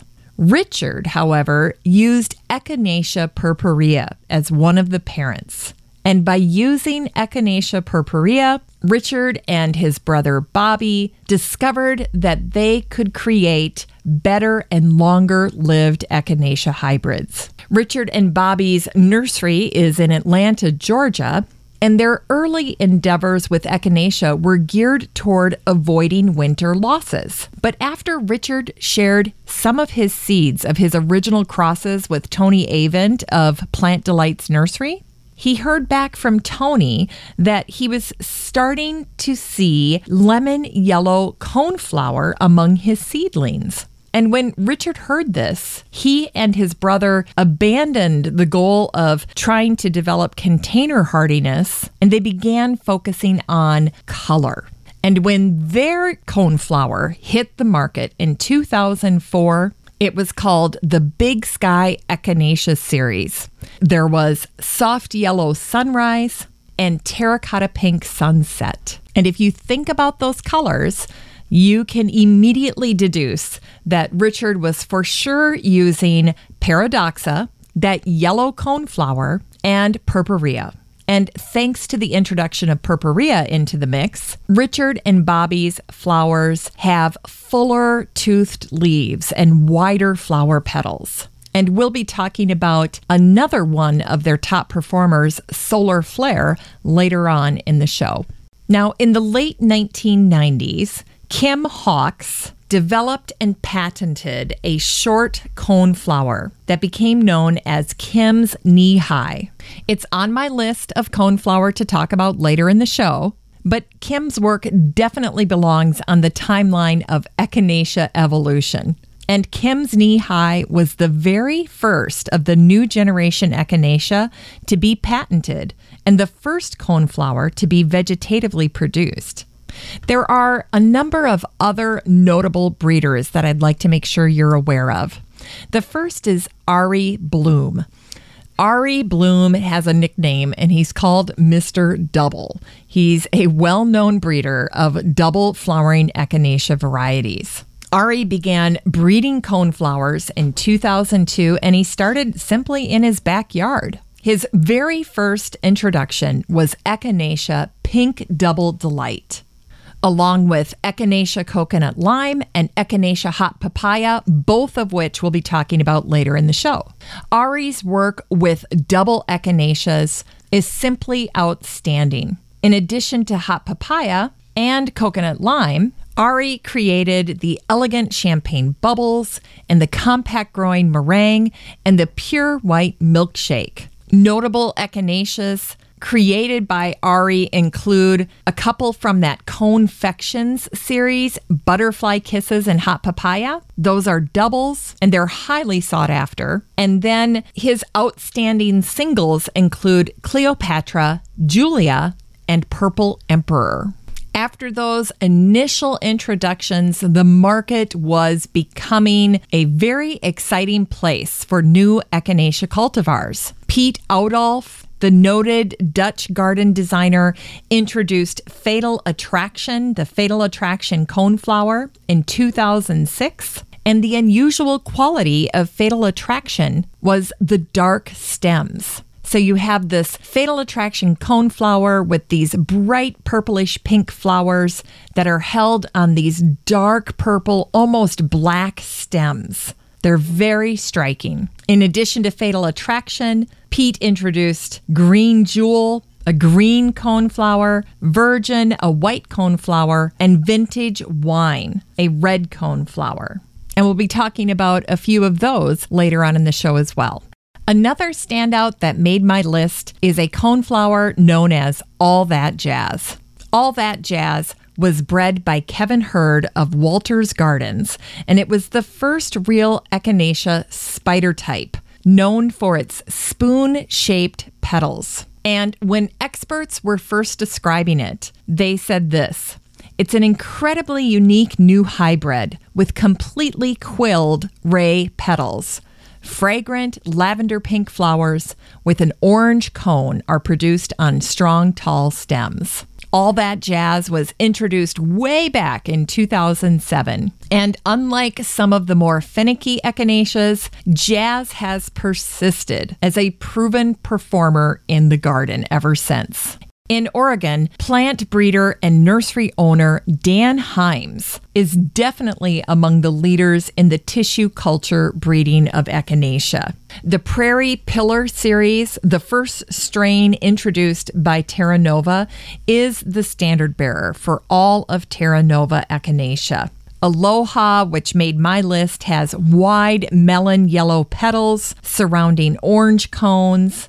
It has a great fragrance and elegance and makes a huge impact when it's planted in your garden. And then finally, rounding out my list is Mark Veeder. Mark Veeder's Echinacea Green Envy was a sensation when it was introduced. In fact, when he showed a picture of his Echinacea to Tony Avent, Tony's first thought was, this has got to be photoshopped. And then once Tony was able to grow it for himself, he realized how truly unique this variety is. Now, what I love about Mark is he is just a hobbyist gardener. He lives in New York and he enjoys gardening and landscaping in his off time. But when he was creating Green Envy, he knew that he had something unique. And he worked very hard to develop it and to bring it to the marketplace so other gardeners could enjoy it. I loved Mark's story and the development of Green Envy Echinacea.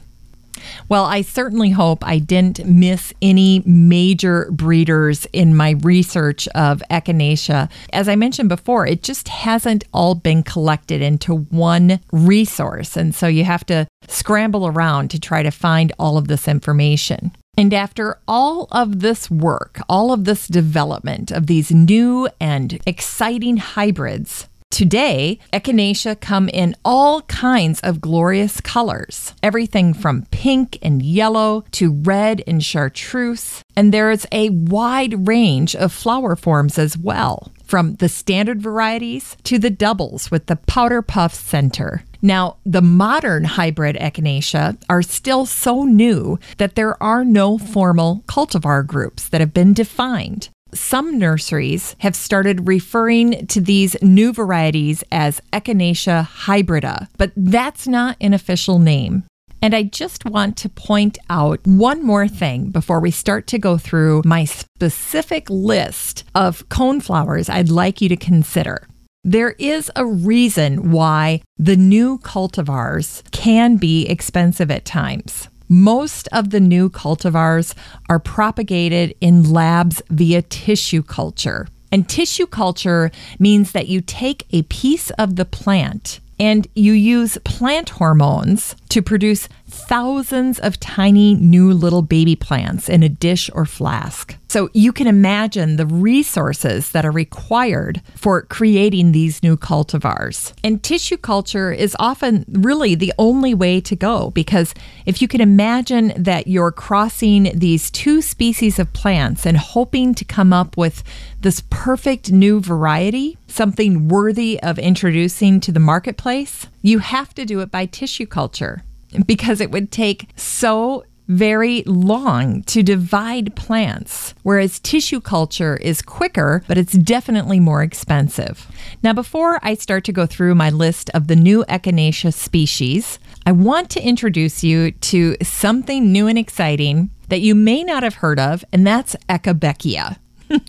and I love that name, Echibeckia. And I think it's fun for the kids to say as well. Echibeckia is a cross between black eyed Susans, or Rudbeckia and Echinacea. So imagine the beautiful flowers of Rudbeckia and the toughness and the hardiness of Echinacea. And if you love orange, then Echibeckia Summerina Brown is a fantastic addition. There's also Echibeckia summerina orange, and that's a cross between Echinacea purpurea and Rudbeckia hirta. The bees love Echibeckia, the butterflies love it, so it's a great pollinator plant. And it's a nice way to spice up your garden late in the summer. It's great for those fall containers. So check to see if Echibeckia is available at a nursery or garden center near you. All right, without further ado, I'm going to go through my list of Echinacea hybrids, new cultivars that I like and that are reported to be excellent performers in the garden. So this is an A to Z list, so there are no particular order. And then I'm saving three for the very end. They are some of the newest varieties on the market. Some of them are not even available yet, but they will be for sure by next year. So I'll save those for last. Let's begin with All That Jazz. All That Jazz is the echinacea that was introduced by Kevin Hurd of Walter's Gardens. It's known for those spoon shaped petals. The petals are truly outstanding. The pink version is known as All That Jazz, and then the yellow flowered version has the clever title Passion Flute. And I saw a picture online of passion flute with all that jazz, and people went nuts for this. In fact, I think people are more familiar with the all that jazz version. And so when they saw this picture of the two intermingled, they were like, oh my gosh, I need that yellow one. So check that out all that jazz and passion flute. These varieties have performed well in people's gardens all that jazz and passion flute have this unusual spoon shaped petal, and these echinacea are hardy in zones 4 to 8. Echinacea Aloha is next on the list. Aloha is part of the Prairie Pillars series. This echinacea is deer resistant. And Aloha has an extraordinarily long bloom season. So it has a long hello, a long aloha. It blooms from early summer all the way through frost. It has these wide melon yellow petals that surrounds an orange cone in the center. And this one is hardy in zones 4 through 9. Next up are two from the Big Sky series. The first is Harvest Moon. Of course, Richard Saul and his brother Bobby introduced the Big Sky Echinacea series. Harvest Moon has this gorgeous deep golden yellow color. It looks like warm butter. It can grow in zones three through eight, and it just radiates happiness and warmth. And then the other one that I really like in the Big Sky series is Sundown. Sundown is a cross between Purpurea and Paradoxa. And this one has amazing color. It's a russet orange, red with hints of magenta. The cones are brownish orange. This one is worth Googling because the color is so unique. You can grow it in zones three through eight, and many gardeners online on social media report growing big sky sundown in their gardens for almost a decade. So, very hardy. Great luck with big sky sundown. And I don't want to end this one without giving you some type of visual. So imagine a beautiful, like Easter sunset. That's what I think of that color, that pink spring sunset color. That's what I think of when I think of big sky sundown. All right, next up is Echinacea Cheyenne Spirit. Cheyenne Spirit is unique because there are multiple bloom colors on a single plant. Yes, you heard me correctly. Multiple bloom colors on a single plant. Cheyenne Spirit is perfect for the fall. It attracts pollinators. It's wonderful by grasses. It's so colorful. Listener Ann Barklow and Danny Perkins both grow it. In fact, Danny Perkins shared a video of it. He said it's his second season. He didn't think the colors were as vibrant this year, but he still loves Cheyenne Spirit. And Cheyenne Spirit is an All American Selections winner. Back in 2013, it was designated a winner. And what the judges loved about it was the attractiveness of the flowers and the range of colors. Plus, it's extremely sturdy and it does not need a ton of water. And this echinacea has some unique qualities. First, it's very compact. It doesn't fall over or flop down in the rain like many echinacea are prone to do. This particular echinacea does not need deadheading. And Cheyenne Spirit is a seed strain, so it's stronger than many of the other differently colored echinaceas. And if you're buying Cheyenne Spirit, buy it in bloom so you can see which color and height you get. All right, next up from Terra Nova Nurseries is Chiquita. The Chiquita coneflower is a dwarf and it's a showstopper. It grows to just one foot high, and of course, it has soft yellow banana colored flowers. It blooms from July through September, and it makes a great border plant. And if you ask me, these look like banana colored rudbeckias. All right, here's another great one on the list. It's Arie Blom's Cleopatra. Cleopatra blooms its little heart out. It is a good, sturdy plant. It's got amazing yellow color with a darker yellow center. And then here's one of my personal favorites coconut lime echinacea. Oh my goodness. This guy has a frilled cone. It's big too. You might want to stake it. It attracts pollinators. It's beautiful in a mixed border with lilies or Joe Pye weed. This stunner is also by Arie Blom. He introduced it in 2006. It's hardy in zones three through nine. And back in 2006, it made headlines because it was the first double white coneflower. And let me tell you about it. Imagine a yellow pom pom with white petals dripping down all around it, and you have coconut lime. In fact, on a single plant, you can get up to 20 blooms. That's crazy. It's hardy in zones three through eight, and it is just gorgeous. I mean, the pictures in the catalogs are amazing, but the pictures in real life are just as good. Fellow garden blogger Kathy Jentz, who was just on the Garden Blogger Fling series, had shared a picture of coconut lime echinacea on Twitter a few years ago, and I stumbled on it when I was doing research for this particular echinacea, and it looks fantastic. And this was just her taking a picture of it in a local Maryland garden. It's a stunner. So I tell you what, coconut lime is on my must buy list for sure.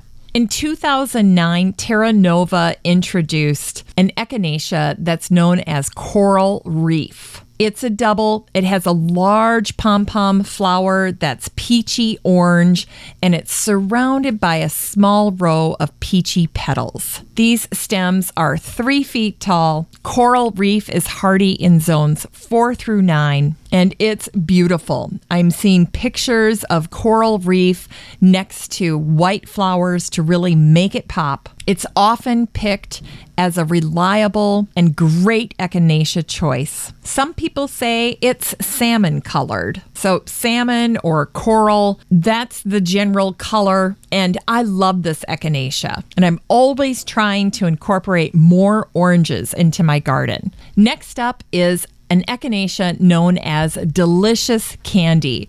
And this one's from Marco van Noort. It is gorgeous. I would say it's the pink equivalent of the coral reef that we just discussed. Although this delicious candy is super vibrant, I'm talking about a hot, hot pink. It's hardy, it's drought tolerant, and it's super attractive. And that's why delicious candy is on my must buy list as well. Dixie Sun is another great variety of echinacea. It's great for the front border or containers. The Dixie series is compact echinacea, so little, sturdy little plants that have many crowns and outstanding bud counts. Now, I liked Dixie Sun. I also liked Dixie Scarlet. Both very nice echinacea in that collection. This Dixie variety stands up nice and proud. The flowers are not quite as big as some of the other selections, but what they lose in size, they make up for in quantity. There are so many blooms on every single plant. So, if you're looking for a strong and vigorous flowering variety of echinacea that's going to perform, Dixie is a great choice.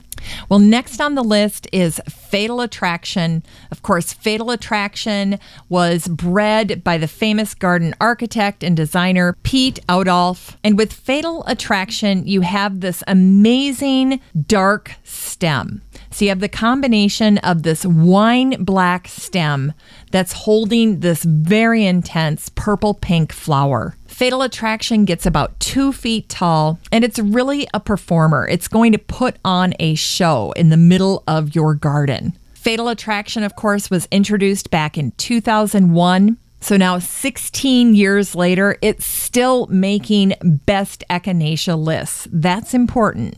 Other coneflowers that have the similar dark stem that Fatal Attraction has would be Merlot and Solar Flare. And we'll be talking about Solar Flare in a little bit.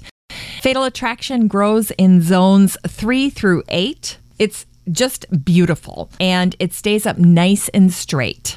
Very desirable echinacea. All right, Firebird is next on the list. This is a 2009 release from Terra Nova Nurseries. And Firebird, as you can imagine, is a bright reddish orange echinacea and it has a dark brown central cone. It's hardy in zones four through nine. Lots of people love Firebird. There were tons of pictures on social media of pollinators enjoying the Firebird echinacea, and it was a great contrast to them. It looks pretty exotic as well with that hot, fiery color. People report that it has wonderful habit, it's compact, very charming, and the flowers look like little shuttlecocks. They look like they're about ready to be batted away. And I think what makes Firebird an especially attractive standout is the fact that it has these amazing flaming petals on this very dark cone. So you've got that amazing contrast. And on Terra Nova's website, they recommend mixing it with Rudbeckia for a great color combination. All right, wake up, wake up. You're not dreaming. The next echinacea on the list is Glowing Dream. This is another great offering by Terra Nova Nurseries. It's shorter, it only gets to about 16 or 18 inches. It's very floriferous. And as the flowers mature, they reflex like a traditional cone flower but there are tons of flowers on Glowing Dream. When people talk about Glowing Dream echinacea, when it's at its peak, it has the most astonishing floral coral color. And I'll be talking about Tangerine Dream later on when we get to the teas.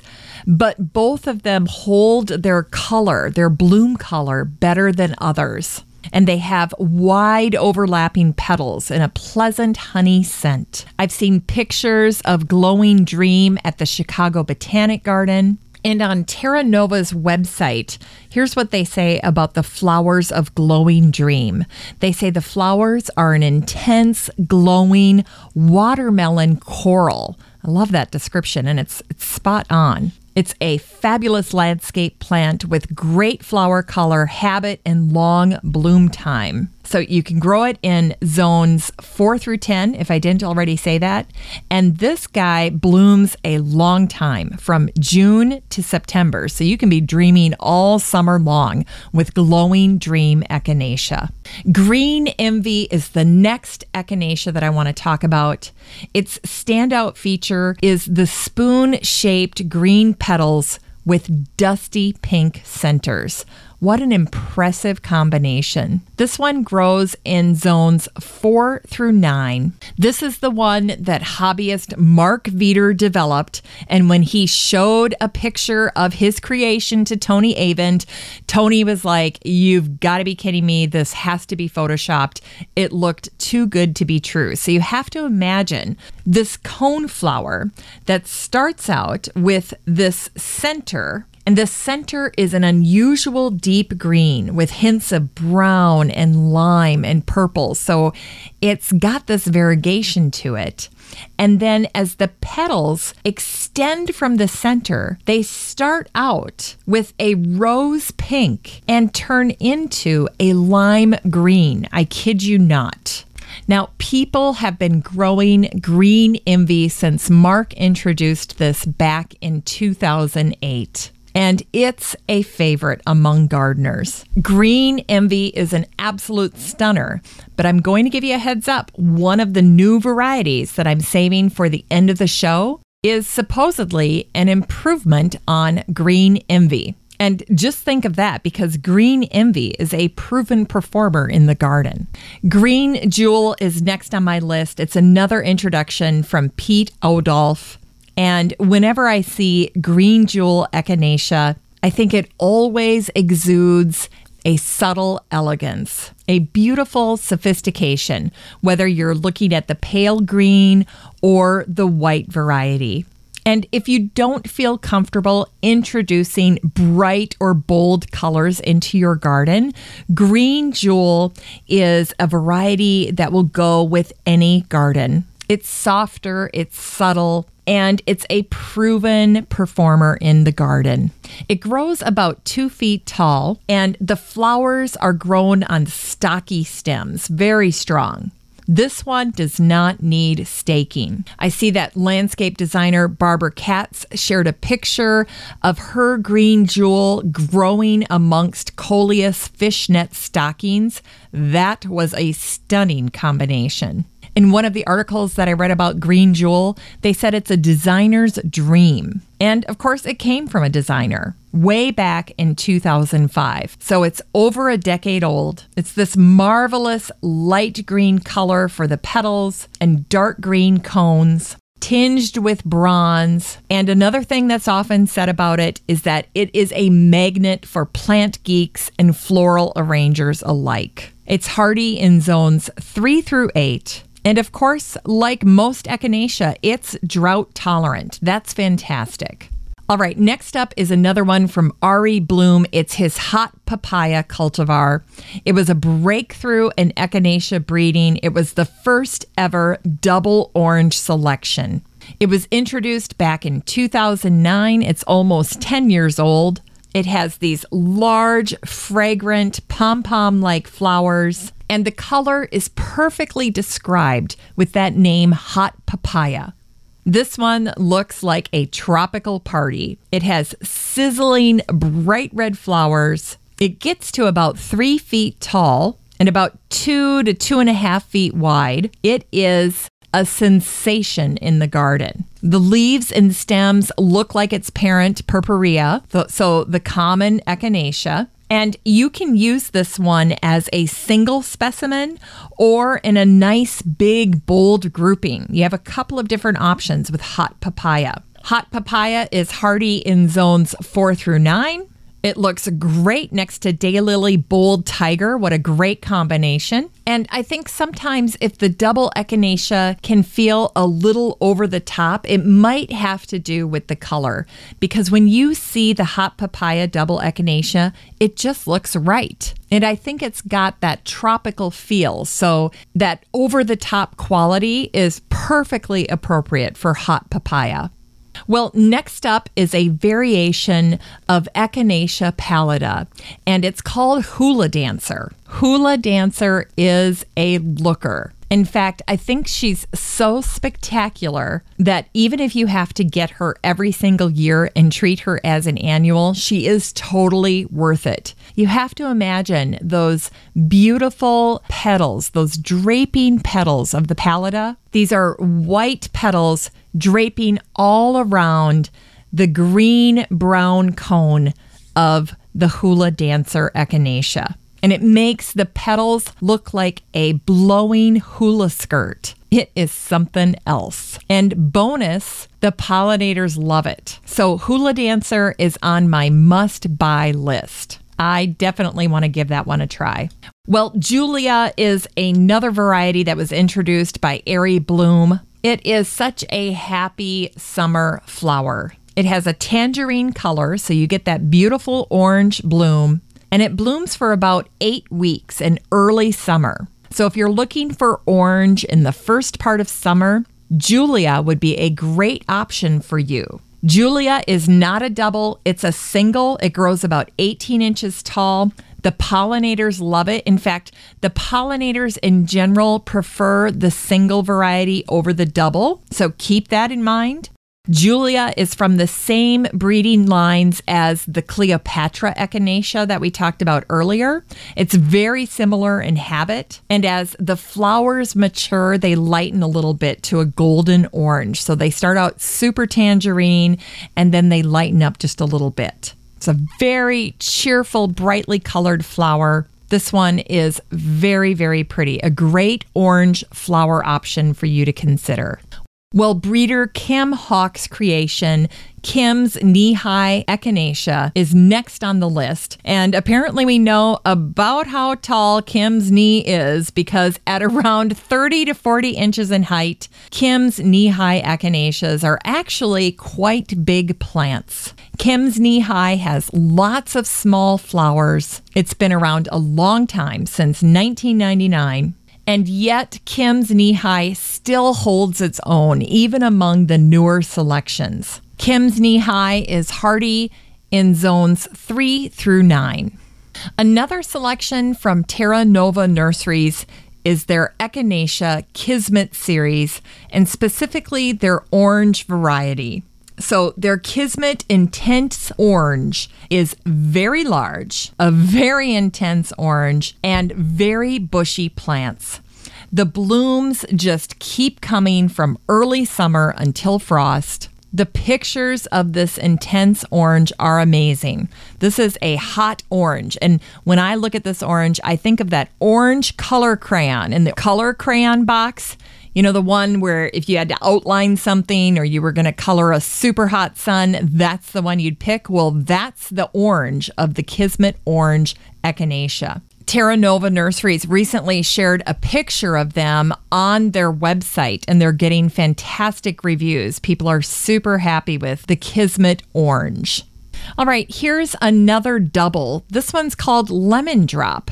It's a very, very pleasant yellow and it just blooms its little heart out. So it's not super tall. It's hardy in zones four through nine. It's about 15 to 18 inches tall and it's part of that Conefection series. So it's a fully double cone flower. And it's perfect if you want to add it to your garden to brighten up deep blues or purples in your beds. This one is very eye catching.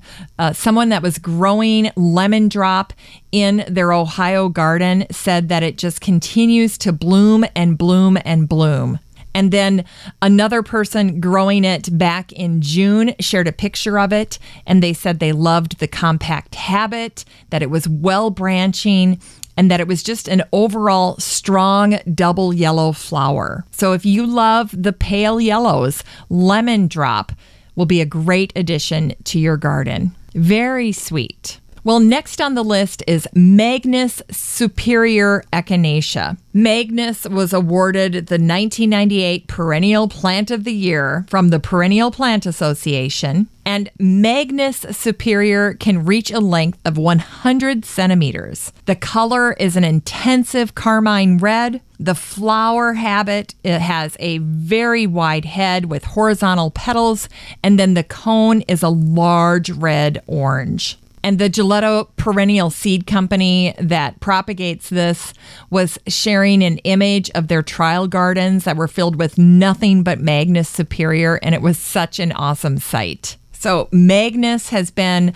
around for a very long time, and I think it's nice to include some of these older varieties into our gardens when we're trying the newer cultivars. Okay, next up is a 2004 cone flower that was created by Jim Ault, Dr. Jim Ault of the Chicago Botanic Garden. This one is called Mango Meadowbrite, and I love the mango color. And what's lovely about the mango version is that it has a honeysuckle scent.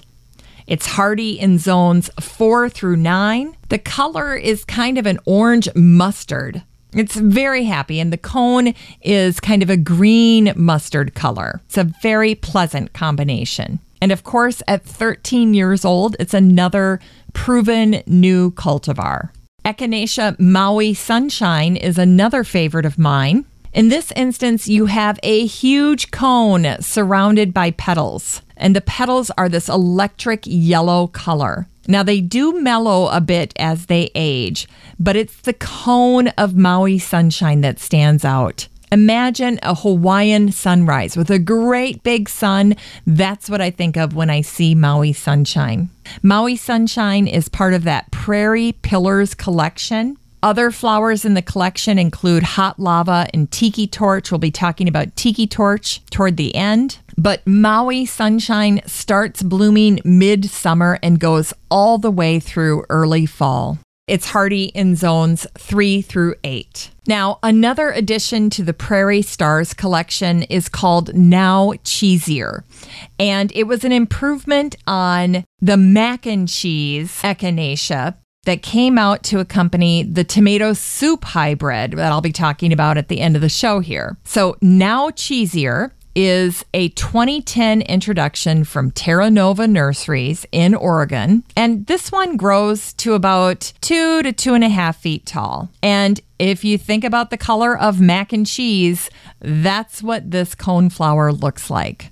It has these big, bright, golden orange flowers that start off as a flat flower first and then they develop into these reflexed petals as it matures. And the petals also turn more yellow or orangey as they age. And this one also starts to bloom in early summer and then goes through autumn. Now, Cheesier looks fantastic with blue or purple flowers. It's got a nice saucy look to it. I mentioned when I was speaking about the breeders of the Echinacea cultivars that Dr. Jim Ault's Orange Meadowbrite, otherwise known as Art's Pride, was on the list. This Echinacea grows to 30 inches tall, and you get these electric red orange blossoms. It's been around for a very long time. It's a proven performer. You can grow it from seeds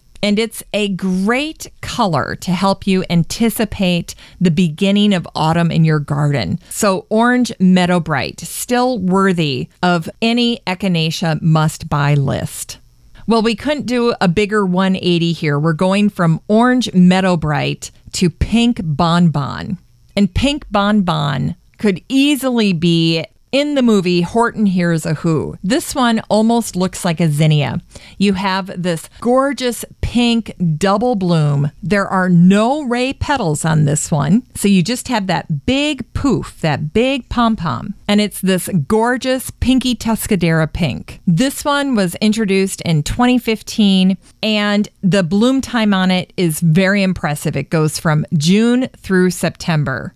Now, along the same lines is Pink Poodle. Pink Poodle has these huge, fluffy flowers that resemble zinnias, and it's hardy in zones four through nine. It's part of the Terra Nova breeding program. It was introduced back in 2008. It blooms on top of three foot tall stems, so it's a stunner in the garden. It's really quite tall.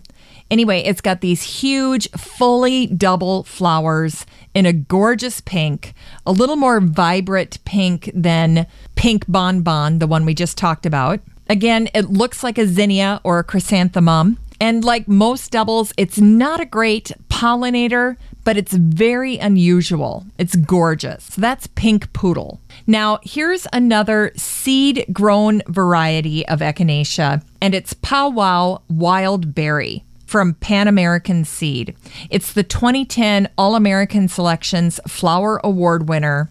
It has compact size with good branching, and it's a very vivid, deep rose purple flower, and they retain their color very well. So people report growing powwow wildberry in their garden for five plus years. It comes back reliably through varying winter conditions, and it's an easy plant for low maintenance perennial gardens. It's an average height, a mid height of 20 to 24 inches. It blooms continually. You do not need to deadhead it or groom it. The pollinators love it. And Another notable quality for this one, and another reason why it was chosen as a winner, is that there's no waiting with this one.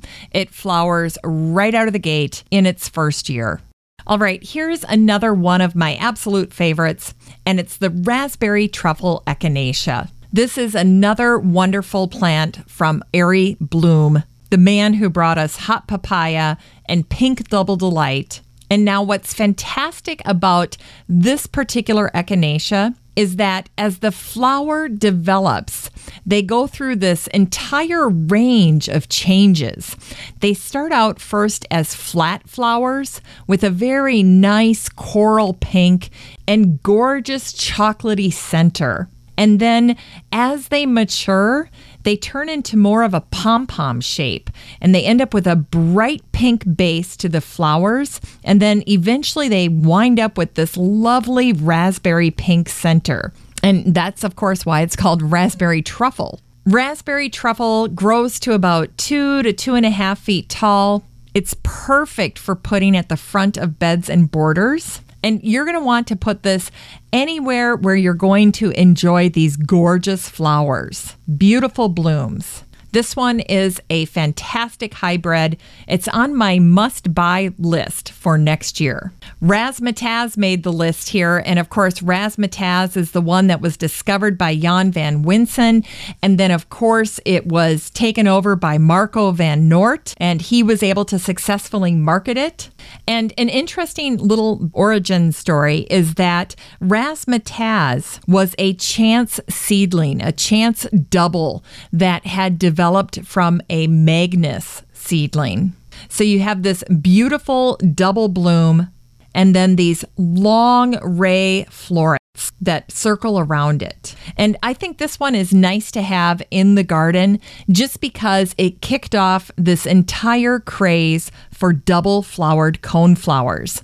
So it's really nice sometimes if you're featuring other doubles in your garden to have the original. And then when you're giving a tour of your garden, you can say, Razzmatazz was the very first one. This is the very first double flowered cone flower. And now look at the different varieties. Look at all of the color options and the forms that have come along since Razzmatazz. Just amazing. Well, the next two are secrets. One is Secret Affair, and the other is Secret Joy.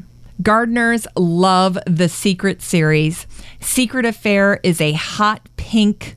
It's a summer flower, baby. It's a double and then Secret Joy is the pale yellow sister of the hot pink Secret Affair. And what's fun about these is that even the rays, the, the petals, get into the game because they're split at the tip. So you almost have this very frilly appearance to them. And people on social media were saying that these sell out quick when they're at their nurseries. So if you see one, buy it fast. All right, we're in the home stretch here. Solar Flare is next on the list. Solar Flare was, of course, an introduction by Richard Saul and his brother over at Itsaul Plants. Now, if you put solar flare in your garden, you're going to have pollinators coming from all over to your garden. This one is very brightly colored, it's very fragrant, it's gorgeous. If you just put it smack dab in the middle of a garden bed, it's quite stunning. This one is very colorful, and what I love about it is it's this hot pink hot pink petals, red center, and all around that cone is a ring of yellow, and thus the term solar flare. This is one of my favorites. I really love this cone flower. It's got those dark stems. This one should be on your must buy list. Well, next up, we have four in the Sombrero series. The first is Sombrero Adobe Orange. This one has a very bright pumpkin orange flower on short, stocky plants. They're just loaded with flower buds. And this one really looks like a harvest orange to me. So that's Sombrero Adobe Orange. Then there's Sombrero Baja Burgundy, and this one has that tropical feel. It's got a very deep, rich burgundy color.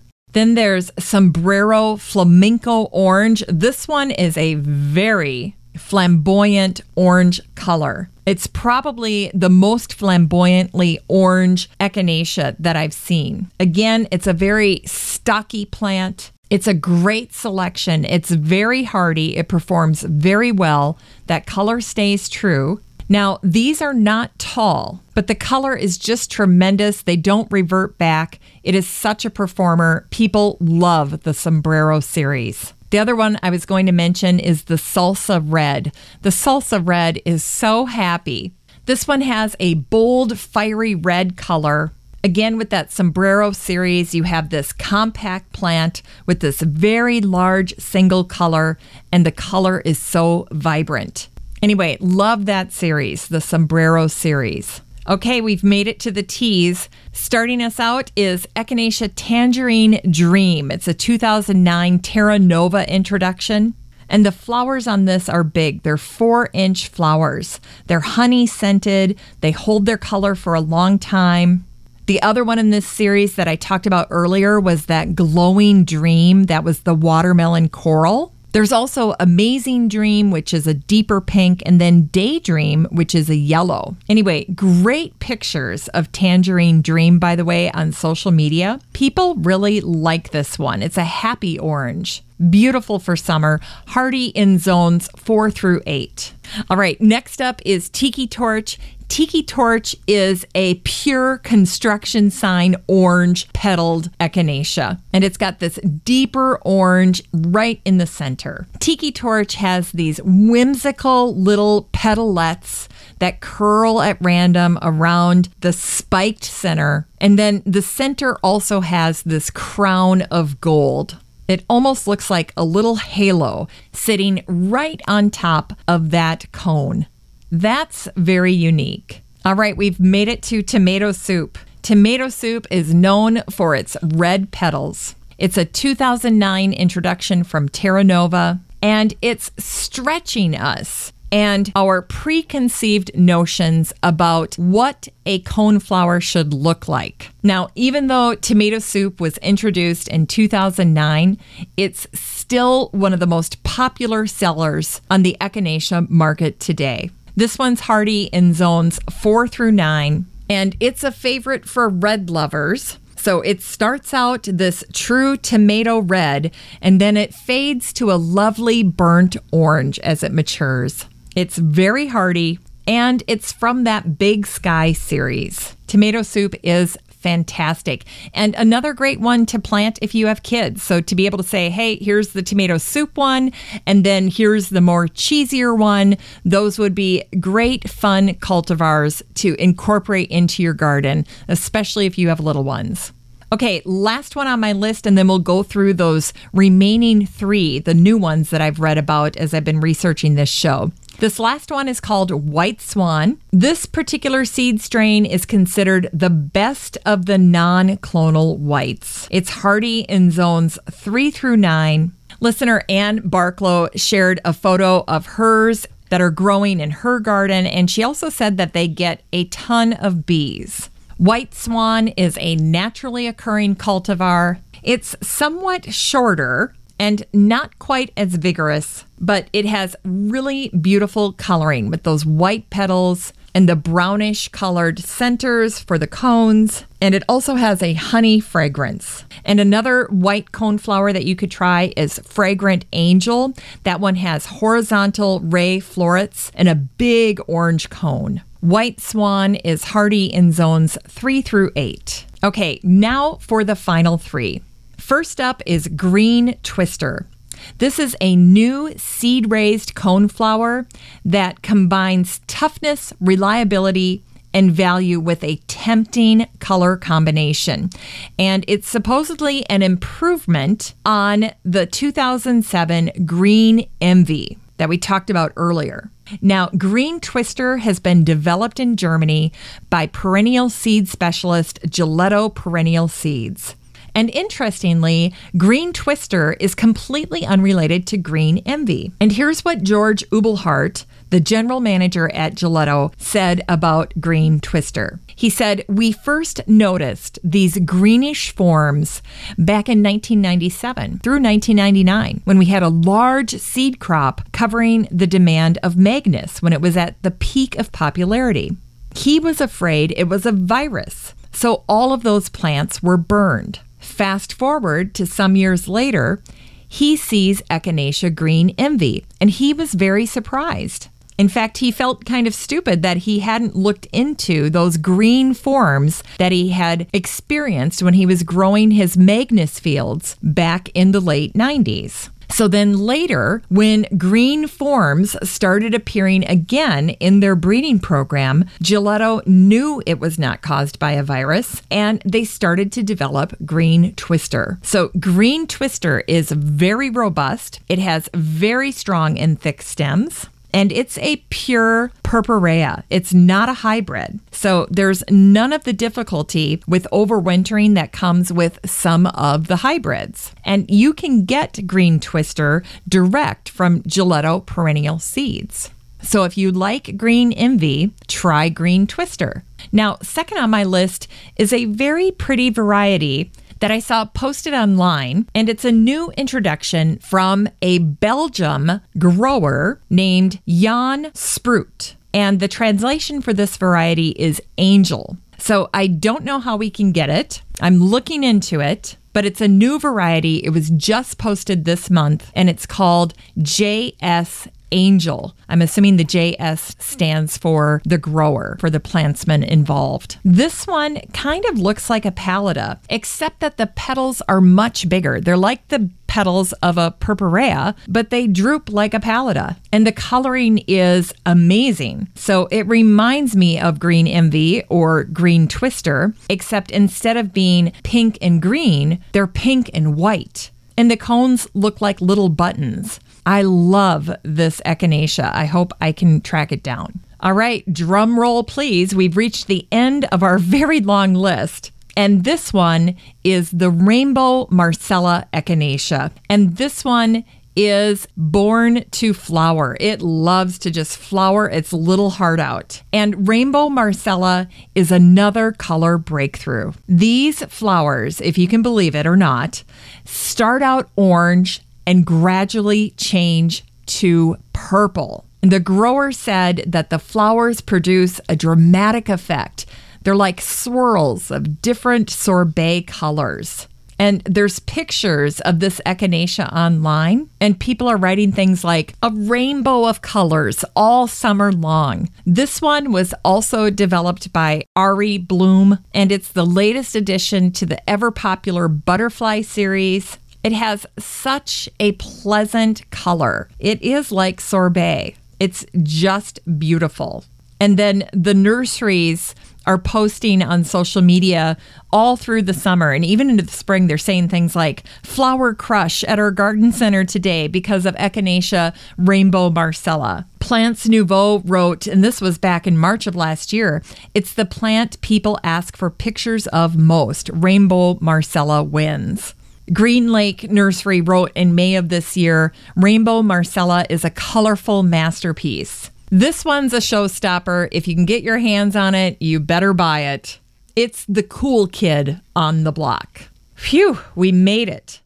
Well, that's it for our show today featuring the Echinacea evolution. I hope you enjoyed learning all about it. I think we covered everything from the history and species of Echinacea to the growing, propagating, and of course, the evolution of Echinacea with the exciting new selections being created by breeders right at this very moment in history.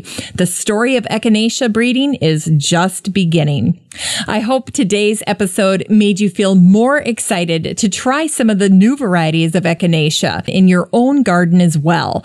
Join the fun of gardening at this point in the story of the echinacea evolution by planting a mix of new cultivars and enjoy every beautiful bloom. And then don't forget to reach out and let me know which varieties you've decided to try. I'd love to hear how they worked out in your garden and how they delight you. Well, I'm so thankful to my team at Podfly Productions. I want to thank Eric Begay, my editor, Ein Kadena, my copywriter, and my project manager, David Gregerson. Just a reminder, I'll have all of the information that I shared on the show today under the Still Growing podcast page on my website over at sixfootmama.com. That's the number six, F-T-M-A-M-A.com. I'd also like to thank the members of my listener advisory board. These are a group of six listeners from the listener community over on Facebook, and they are Beth Engel, Denise Pugh. Denise gardens in North Mississippi and is a contributing writer to Mississippi Gardener magazine. Amy Von Atchen, Patricia Chandler Newport. She's the owner of Backyard Urban Gardens out of Keego Harbor, Michigan. Deb Gibson and Peggy Ann Montgomery. Peggy Ann was featured back in episode 553. She's the brand manager at American Beauties Native Plants, and I certainly hope you're growing more native plants in your garden this summer. And if you're interested in participating in one of the masterminds I'll be leading this September, head on over to my website and click on the menu item that says work with me. I'd love to have you in one of my masterminds this fall. Well, that's it for the show today. I hope you spend some time this week Googling Echinacea, going to your garden center and seeing the varieties that they have available or even ordering some plants online. Have a great week, everyone. Still Growing with Jennifer Ebeling is a sixfootmama.com production made in lovely Maple Grove, Minnesota. Still Growing is a weekly gardening podcast dedicated to helping you and your garden grow.